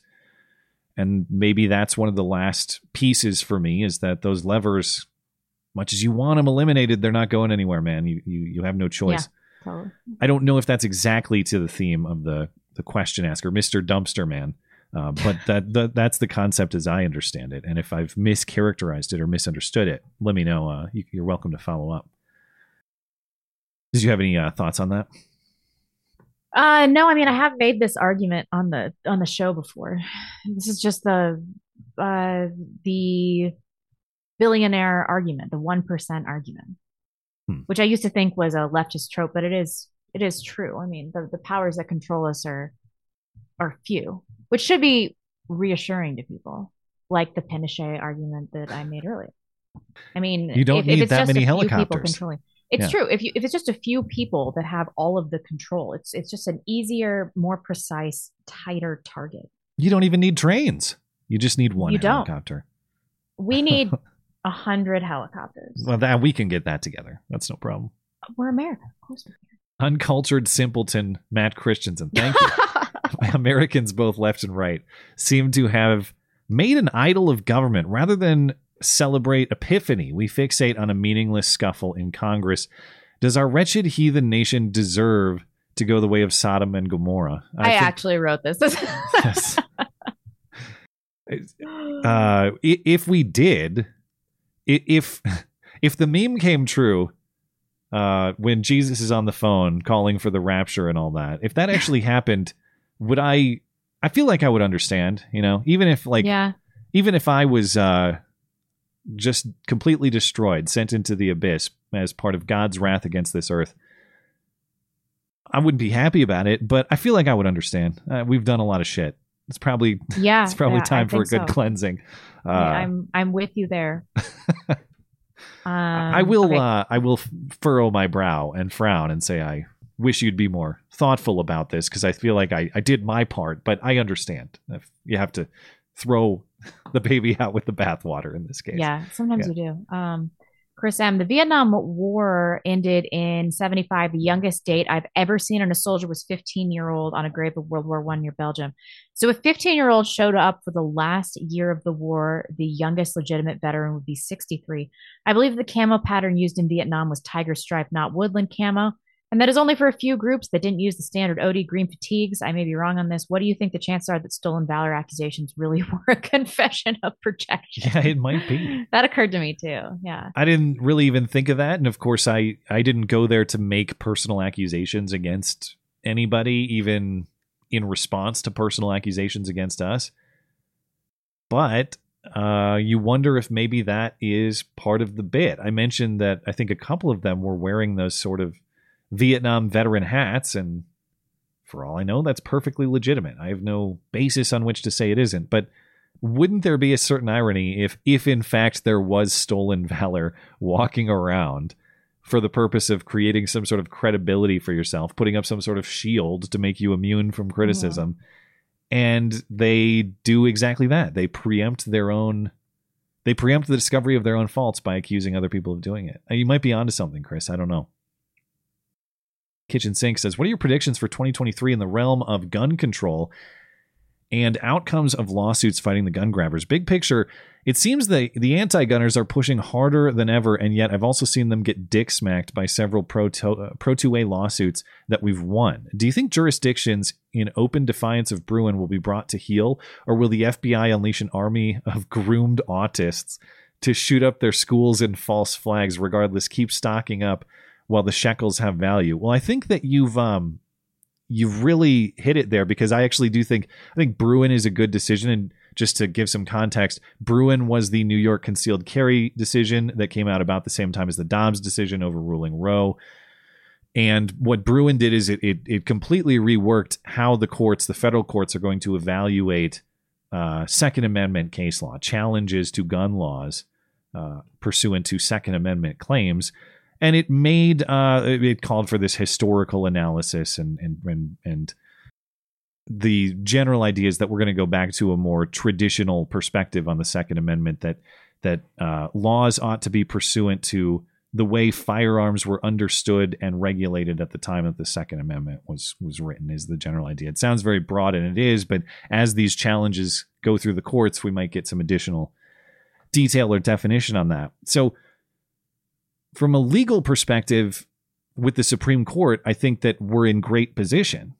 And a lot of those decisions have gone the right way. And by the right way, I mean the expansion and recognition of your Second Amendment and self defense rights. However, c- could I see a situation in which the state of California and even the federal judges within that federal court district just say, no, we're not doing that? Or even if the federal judges say you have to, to the point of the question. No, no, this is Bruen is the is the is the case law now.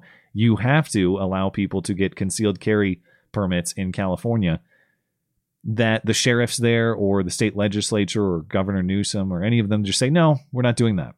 Right. Do do we think that there's going to be what what are the teeth for the feds in this case? We know that the feds have teeth. I'm not denying that.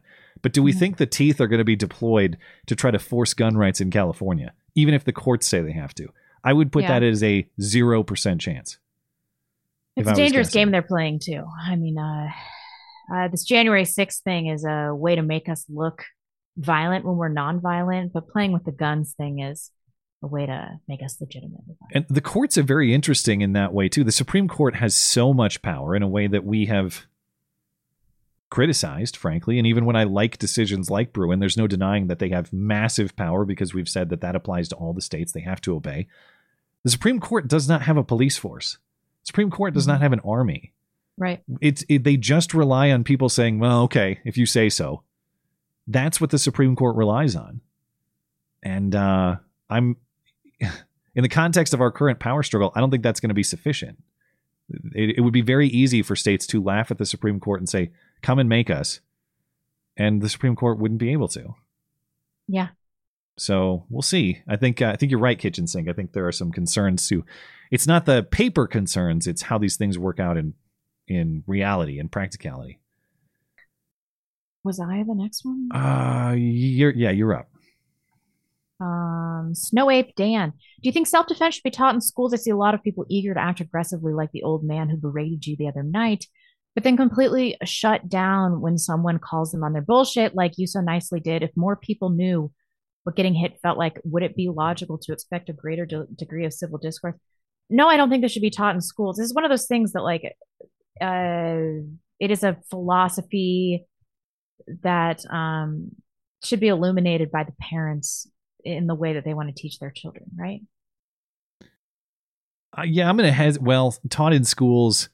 I don't like that. Uh, what what should be taught Uh, in schools? Math. And also, I'm going to assume that means like public schools, like state Yeah. schools, which all uh, the, the st- state advice on violence makes me a little bit nervous. Not that I intend. I I want my son to understand violence. That's my that's my purpose as a father. I don't want him to fear violence or to succumb to this ridiculous philosophy that violence is never the answer. Violence carries a lot of moral restraints necessarily. Right. Being a man is understanding those, but being a man is also understanding that when violence is brought to you or when violence is necessary, which is, again is very morally constrained situation, that you have to be capable of it.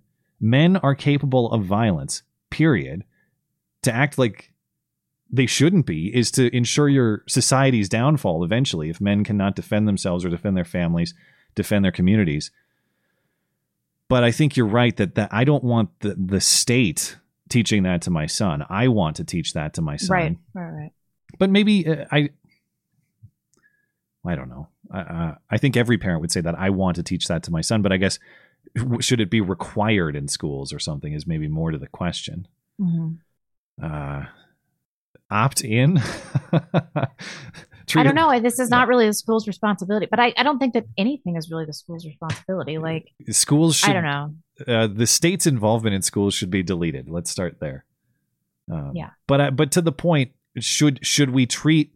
I, I do think part of a, a, a, a proper upbringing for certainly any young man is understanding the morality of and the practical skills of violence. It it has to be understood. But the larger problem is not that this is not taught in schools. It's that this used to be um, like a standard part of normal male interaction. Yeah. And this is why I've said that bullying it it has a purpose. It has a purpose to to harden children. And, and you know, kids are growing up so soft. They're just like every kid needs to have some kind of ass kicking, right? Not by their parents, but by their peers.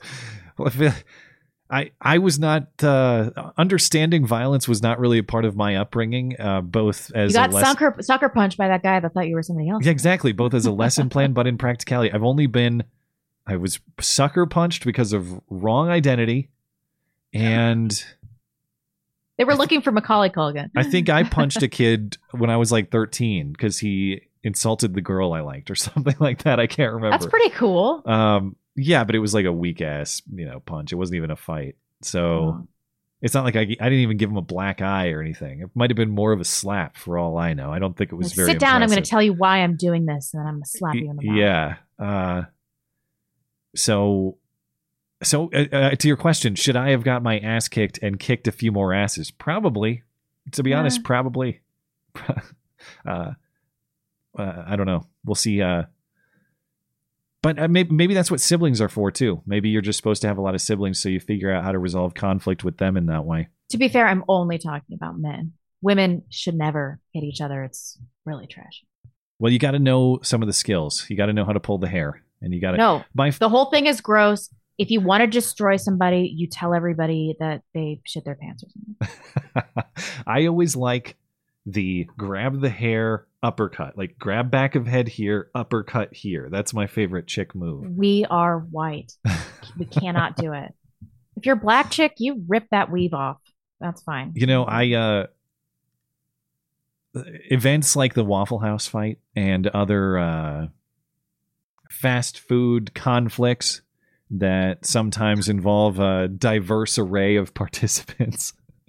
My favorite part is seeing the uh, the hair on the floor every time. It's Oh, yeah. that I always laugh, and and you can kind of count the severity of the fight by how many weaves are on the ground. that was a five weaver right there. Look at that shit. That was bad. Uh, that's how severe. Dude, I mean, black girls, they're not messing around. Like, I've talked a million times about how we had inner city busing from like North St. Louis at my school, but like those chicks, when they were fighting over a guy, they'd rip out each other's weaves. They would um take locks, like locker locks, and like hit each other in the face.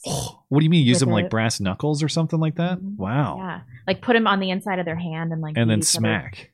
Yeah, Wow. and this is like a rich white St. Louis suburb, and like there's like blood in the hallway and like weeds. That would mess you up. times. If you got a full open handed slap with a lock in the palm, that would mess you up bad. That happened with two girls that were banging the same dude, two black chicks banging the same dude when I was in the seventh grade at my middle school.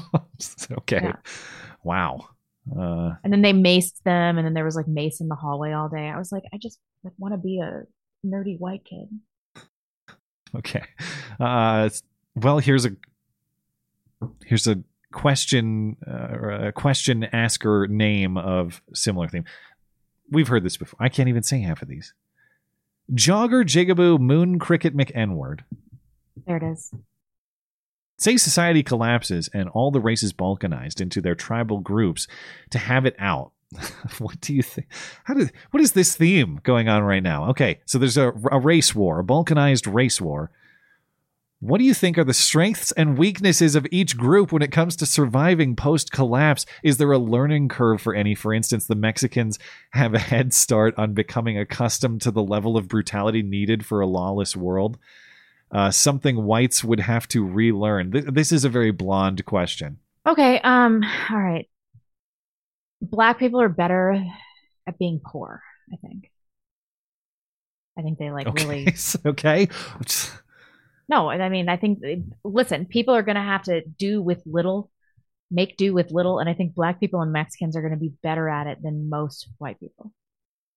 Haven't you guys seen The Walking Dead? The first season of The Walking Dead is so accidentally woke because it's like the only people that's it's like one ghetto black dude, like some southern white cops, and then like a bunch of white trash guys. I'm like, that's exactly how it works. well, it it takes be. place in Georgia though, so it's kind of predisposed Yeah, to to have that outcome. All I know is by whatever season it was, when only the Muslim lesbians were left. Like the fat, deaf Muslim. I'm like, what? These people would clearly be zombified first.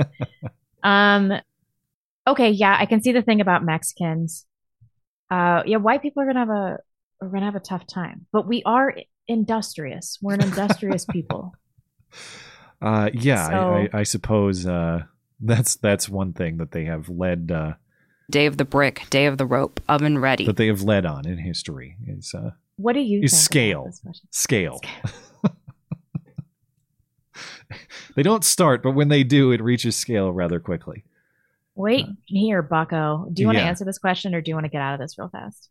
I, I this, to, I'm not trying to avoid. I just figured that's such a you question that Yeah, I feel like I'm really answering answer insufficiently. I Hmm. um Halo with Horns says, Matt, uh, how can you not believe in God when you can look at the flooding in San Francisco as proof of his existence and almighty power? God decided it was time to flush the poop out of the overflowing toilet of California. Well, Good I, lord. I think that's something of a fair point. Yeah. Um, nature is Uh, healing. I like how when it's on the East Coast and I laugh about it, everybody's like, "You're such a piece of shit." But when it happens in California, everyone's like, "There is a God." Uh, seriously speaking, the flooding is quite bad, and there have been several deaths. And I, uh, yeah, I, I, I wish the best for everybody in California. I'm just trying to to appreciate the joke of the the question asker. Um, did you see Ellen DeGeneres's video of her creek in her backyard? No. yeah her house is uh there's some creek in her backyard and the creek is running uh, very uh, rapidly because of the flooding and she made this video talking about how the earth is mad at us and we need to start treating it better as though this sort of thing has never happened in the history of the earth until we That's started burning fossil town. fuels and now they're Now the Earth is very, very mad. Even though the Earth's prior anger was all the drought in California, now the Earth's anger is too much water. So, okay. But uh, I'm sure there are things uh, going on at Ellen DeGeneres' house that make God much angrier than, say, uh, the car that she drives up her driveway or something like that. Crazy Custodian is up next. Oh, it's my turn again? Yeah. Uh, I hear from the other side the comments about being on the wrong side of history. I wonder if they'll feel the same way about trans kids and drag queen. Ah, story hour. Oh, sorry. Um, did, my, did I? I shouldn't have deleted. That might have said. Oh no, it's okay. I do it to you all the time. Um, has there been anything that comes to either of your minds where you find yourself on the wrong side of history that is without having your minds changed by a persuasive individual, but rather with that simple addition of time, you found your old beliefs or opinions were simply wrong? Hmm. Yes, I my my vilification of Muslims wrong. yeah. Uh, I Totally, yeah. it- well, it's kind of tongue in cheek, but I know you're also kind of serious. That uh, that I'm if you totally have, serious. if you have to pick between transgender fascism and Islamofascism, I'm, I'm not, Islamofascism. I'm not every- happy about it, but at least it's like there there's more there's more sense to it. Yes, and also, um, you know, I even even up until like the 2017 era, I was a staunch constitutional conservative, which I no longer am. I think I was wrong about that. Kind of think the founding fathers were wrong about a lot. Such as Well, mm, they were anti-monarchist Protestants, and those are the foundations upon which our country was built. So, how successful were we ever really going to be? You know. Well, uh, I remain a fan, but I know that that's well understood, so I will withhold any additional commentary there. As far as things, uh, things I've learned that I was wrong about, there's a lot of stuff I, I've learned that I think I was wrong about that I've learned just through talking about it in the way that we've done on this show and on the internet. But in terms of practical experience, um, not treating marriage seriously earlier in my life, uh, cohabitation, quite frankly. Oh, Not- cohabitation. How many boyfriends have I lived with? Yes, that's true. not organizing a relationship for a for the purpose of marriage and children and just being together because that that is nonsense you shouldn't do it Premarital sex, um, birth control, uh, what else? Porn. All the all of these things that are sort of uh distractions from or perversions of a relationship with a purpose and by that i mean getting married having kids building something not just like well i guess like this person is fun and hot and we like to bang or something like all of Yeah. that is a waste of time and it goes nowhere and eventually one day you realize like why are we doing this? Oh, we don't actually have a shared vision for the future. We didn't talk about that seriously because neither one of us wanted to scare the other one off. So it just kind of Yep. was in the back seat the whole time. And then you wake up after a couple of years and you realize you don't share that vision and there's no point to what you're doing. And in a case like mine, uh, I'm still a young guy where I'm trying to build something and I have opportunity in front of me and thankfully I figured it out early enough that I'm able to build my my own family and make something of that. And it wasn't a disaster for me. Yep. But I feel bad for the things that I've done in the in the past in that way, not just because it was a waste of my time, but because I didn't have the courtesy to The other use the time of and it's not like I'm going through ton of a ton of women. That's not me. But to the extent those relationships didn't have purpose and didn't weren't trying to build something, that's a waste of her time. And I shouldn't have done that. None of that stuff should have ever happened. That's true. And then, uh, you know, I, I allowed men to waste my time. Yeah. Yeah, I, yeah. I was like So- staying with this one guy for three years when I was 25, even though he, I knew that on our second date, he was not going to marry me. It's you get stuck in that kind of convenience. I like, oh, I love And- him so much. I just love him. Boo. I just wanted to be like, doesn't matter. Love him all day. It doesn't make a difference. Yeah. So if you're if you're a, a young person thinking about how to organize your romantic relationships, I encourage you to learn from my mistakes and don't shack up. mistakes, yeah. You know, my dad used to say Get that. Don't married. Don't Don't, Don't- yeah, shack up. don't and I thought up. that was silly when I was like early 20s, and now here I am. And again, I'm well, in my my dad. defense, don't shack up. I only lived with like two guys, but it was in American cities, Hmm. like expensive American cities where it's nearly impossible to afford your own rent. That there's that there's that problem too. Yeah, where it's just a financial convenience, so you do it. Yeah. Yeah. Uh, N word, the short version.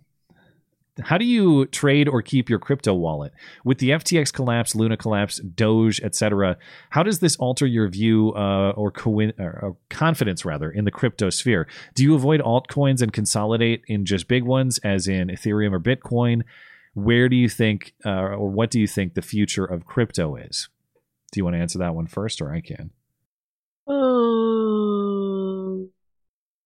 Okay, I, I I don't know. I mean, I, I don't think that FTX is representative of the entire of the stability of the cryptocurrency market. It is it is a new um financial what's the word I'm looking for? Well, I think that I think Bankman Fried could have been similarly similarly deceptive with a lot of different With a assets. hedge fund, This is the or- asset yeah. that he chose. So I don't personally I don't look at Bankman Fried and think all of crypto is dangerous or a scam. It's an Yeah. asset that can be scammed. That's my personal perspective. Don't take that as Right. the, I mean, I have faith. truth, but I have faith in cryptocurrency. However, I can see how it would be um, mobilized for evil for like a, a one world currency. And what we're seeing from this Sam Bankman Fried thing is not the argument that I'm hearing from people like, oh, it's totally unregulated. I think that like we're seeing that there's a lot more tracking and information storage and data storage within crypto. I think it's a lot less anonymous than people think it is. Yeah, the, Um, the technology of cryptocurrency in general, I, I love. I love the idea of exchanging value over the internet without some sort of third party trying to uh, trying to well, in the best case, just processing the transaction. In the worst case, trying to police that transaction. Right. That's why the crypto technology is is so cool that we could just eliminate that middleman and be able to freely exchange value in that way. So I, I love the idea, but to the extent it is something that exists to facilitate transactions of all sorts of types, financial or otherwise, um, it it it is necessarily a digital uh, product. It's a digital exchange. It will always rely on networks and computers and all of these things to do that, which I'm a big fan of. I love. Yeah. I talk on the internet for a living. Love the internet. Want to exchange value on the internet. Big fan. However, if there was the sort of crackdown that we all worry about where there's some central authority, and I know that sounds sort of paradoxical in the context of crypto because the whole point is decentralization. But but where things are digitized, you know, sometimes things can uh, control can be discovered, exerted. I know that the real the the hardcore crypto fans are screaming at me saying, "No, no, no, it's impossible. That's the whole point." Um, where there, I guess what I worry about is is when it's all digital infrastructure. Oftentimes, where there's a will, there's a way, and we've seen Yep, exactly. We've seen uh, a, uh, uh, cryptocurrency assets recovered in all sorts of ways before. So I, I don't say any of this to dismiss crypto, the technology, because I like it a lot. It's just anything that exists exclusively in the digital world. It's not to discredit it. I wouldn't put all my I wouldn't put all my uh, eggs into Money the in precious into metal basket. Right, right, right. basket either. I wouldn't I I wouldn't put everything I have in the stock market either. Uh, I think that uh, that crypto is a great uh, technology and an interesting thing to invest in, and I do. Uh, and that's the second part of the question. As far I've really, I unfortunately for me, without being uh, too specific, um, I do actually have all my crypto assets in an exchange. It's not Mhm. FTX. I've never been involved with FTX, but I do keep them on an exchange. And I know a lot of people say I shouldn't. You shouldn't do that. You should. Uh, you should keep them on you know your own wallet or whatever. Uh, so maybe I should. Uh, maybe I should do that. But I've really stopped buying uh, crypto assets in the last year or so because I did. I mean, frankly, I did what a lot of people did uh, in, in during the Corona stuff, which is like, oh, the government's sending me a check. Might as well buy some Bitcoin or something like Yeah. that. And then, of course, it all kind of crashes down, and a Crash lot of that's been devalued. So, um, so as far as if I am buying what uh, I don't, I don't buy like a lot of the obscure stuff. Uh, I'm I'm buying hardly any these days, but if I am buying, it's it's you know it's your Bitcoin, it's your Ethereum. I I bought uh, a good amount of Cardano as well, and What the hell is that? Cardano is uh the Cardano's the Ethereum killer. You know, Cardano's the the next. Le- anyway, uh, without getting too far into that, uh, that's that's the status of my crypto. But uh, these days, uh, I'm as I become more and more worried about the state of the world and what sort of uh, challenges we're going to face. That's why I'm less and less interested in buying crypto at the moment. It's like if this stuff gets as bad as I'm worried about, my crypto, Yeah. I, I I'm not gonna be able to do a lot with that. I need like at the moment I'm more interested in tangible assets, and so that's kind of why I've I understand that. ducked out of crypto for the time being. But that's not to say that I am not a, a fan of the idea and the technology generally. Uh, did you have anything else you wanted to add on that? Nope. Um, let's see. Pob Nobler, I assume is what this is supposed to say. The second, have you spoken to your representatives this year? If not, are you planning to do so? Um, also, I assume this is unrelated. American women are terrible. Blonde. Would mail order be better depending on what country? Okay, I I understand and I hear everyone's argument about American women, but I still believe that like you can find a good woman. There are millions of good women in this country, and we're having this um traditional woman revival, right? Everyone's like, oh, women only want rich and tall men. Women have always only wanted rich and tall men. Make her settle. Make her settle. Um, I don't know. I mean, try to marry a, a white American woman, I guess. But like, the, my friends that have come out of Russia are like top tier poon, like really high quality women. So I, I got to say, I got to hand it to the is that, Slavic is countries. that the website toptierpoon.com? Where do you yeah, go to get top tier Russian poon.com. Okay. Um, no, I do have two friends that are not mail order brides, but came here from Russia, and they are like traditional, well-rounded, hearty yet feminine women that are joys to be around. So, like, if you're gonna outsource this, go to Russia. All right. Uh, What do you have la- to say about this representatives thing? I'm, no, Oh, I'm yeah, not planning to talk to my Um, representatives. I don't give a crap. Uh, I have not reached out to. We have a new one because now we have two congressional districts in Montana. So Zinke is my uh, representative uh, for the. Is it the second district? I forget which one is which. Anyway, my district is Zinke, and then Rosendale, the hilarious guy who voted for Kevin Hern and grinned about it like Lloyd Christmas in the House chambers. He's the other guy, and uh, he's been in for. He represented Montana as a whole for a couple years until we split districts because too many Californians have moved here. So I've not contacted them. The only person I've been in touch with is um, my one of my state reps comes by to campaign, and she's a very nice lady. She's a dentist who uh, who understands uh, you know constitutional principles and and philosophy of liberty and all that. So I'm a fan of hers. Uh, I can't say that we're we're close or something like that, but um, but she puts in the effort and she'll come by and talk to you. And so that's that's the last person that I uh, the last representative of mine that I spoke to. That was when she was campaigning in like October. Oh, okay. And that was her effort to come here. I didn't put up the effort to go find her, so that's that's on me. But Zazy McTasbot, last question. Matt, in regards to your address on January 6th, you should have asked two questions. One, can any of you kitty sniffers pull out your phone and show me a video of anyone being beaten with a fire extinguisher? Two, when have you faggots ever shed a tear for a dead cop? Blonde, what is your best comp, uh, It's funny that you asked this because I was thinking about this when I was watching the video, but I was just thinking like, how is Matt not like, who cares what you guys think? You're all going to die from the vaccine in four seconds. I was thinking it. I just wasn't saying it. Yeah. Uh, well, I, to to to be fair, there was a. I think the fire extinguisher thing that someone chucked a fire extinguisher over the stairs. There is video of that. It's just that it never Yeah. hit Brian Sick. They the claim was Brian Sicknick was beaten with a fire extinguisher. That never happened. Somebody threw a fire extinguisher over the stairs at some point, but I don't even know if it hit anyone. There's no evidence of that anywhere.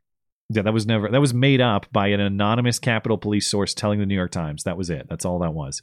Then they issued a retraction too. Well, they kind of they just they basically just deleted it. They didn't do a formal retraction. They just updated the story and sort of stealth edited that claim out. They never do the right thing, do they? Yeah. Thank you for the email questions, guys. Appreciate it. Uh, again, if you'd like to send one for a future week, contact page of the website, mattchristiansenmedia.com slash contact. Dot com. Close out with chat. We'll call it a night. Uh, let's see. We left off on Mike Daniels to add to my last chat. If it really would be great if you and Blonde read oh uh, Mafia Democracy, Mike. Yeah, we that, yeah. we spoke about that one. Thank you, Mike. Culprits of color say uh, stop targeting us. I can't remember exactly what we were talking about. Oh, that was uh that was the story we heard earlier about the um, potential criminal issue at the school, and I had said culprits of color might be responsible, or at least that was so racist. speculated reason for the cover up.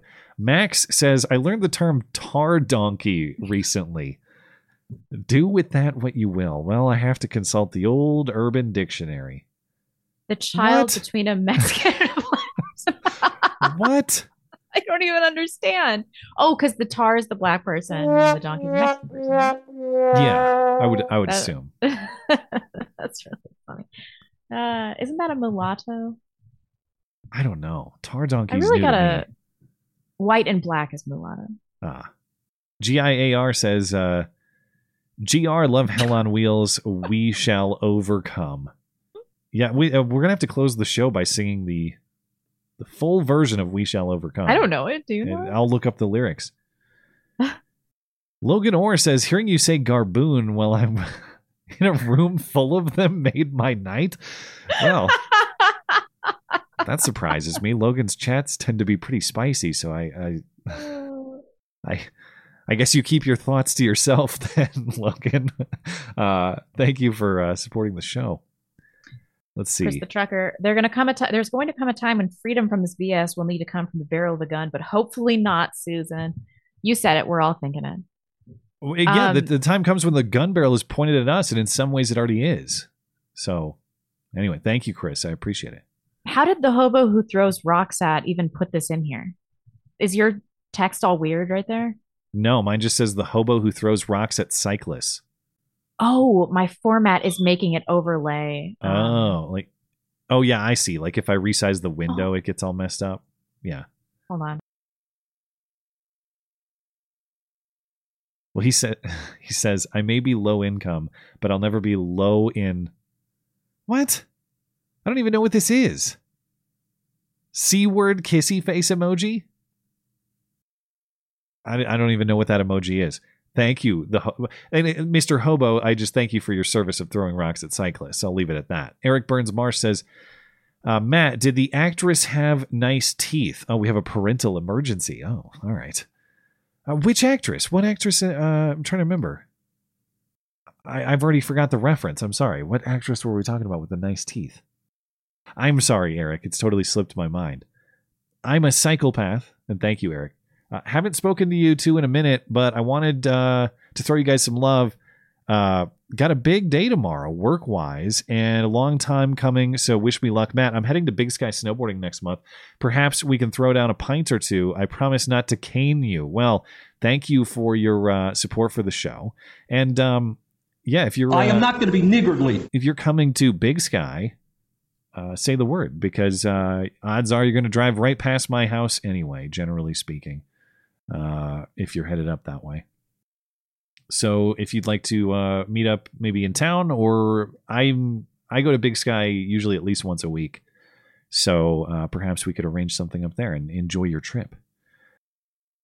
Guitar Maker, and thank you, Psychopath. Appreciate the uh, support. Guitar Maker says, Hello, Matt and Blonde. I would like to invite you to watch the show The Chosen. I highly recommend it. It's a first century look at the life of Jesus. Always enjoy the show. Thanks. I've not heard it, but uh, or heard of it, but I will uh, I will note that. Thank you for the suggestion and thank you for your support. I think it's on Paramount. Is it? Well, I have my subscription for 1923. So maybe I'll check it out there. Thunderstorm. Atheists have wedding ceremonies with clergy and ceremonial funeral with clergy. So they're actually disgruntled worshipers. maybe. Uh, yeah, it, it- it's kind of like the uh, the free rider problem. It's like you want all the benefits of uh, of the religious lifestyle without the uh, spiritual commitment. And I I say that uh, again, not to exclude myself. Perhaps that's something of what I'm doing right now, where it's like I see the benefit, I see the moral truth. Why can't I get to the final leap? I don't know, but uh, closer than I have been my entire life. So I suppose the trajectory is there. Yeah, you're going to be more religious than I am in a few years. Pretty soon, yeah, pretty soon I'll be quoting scripture to you.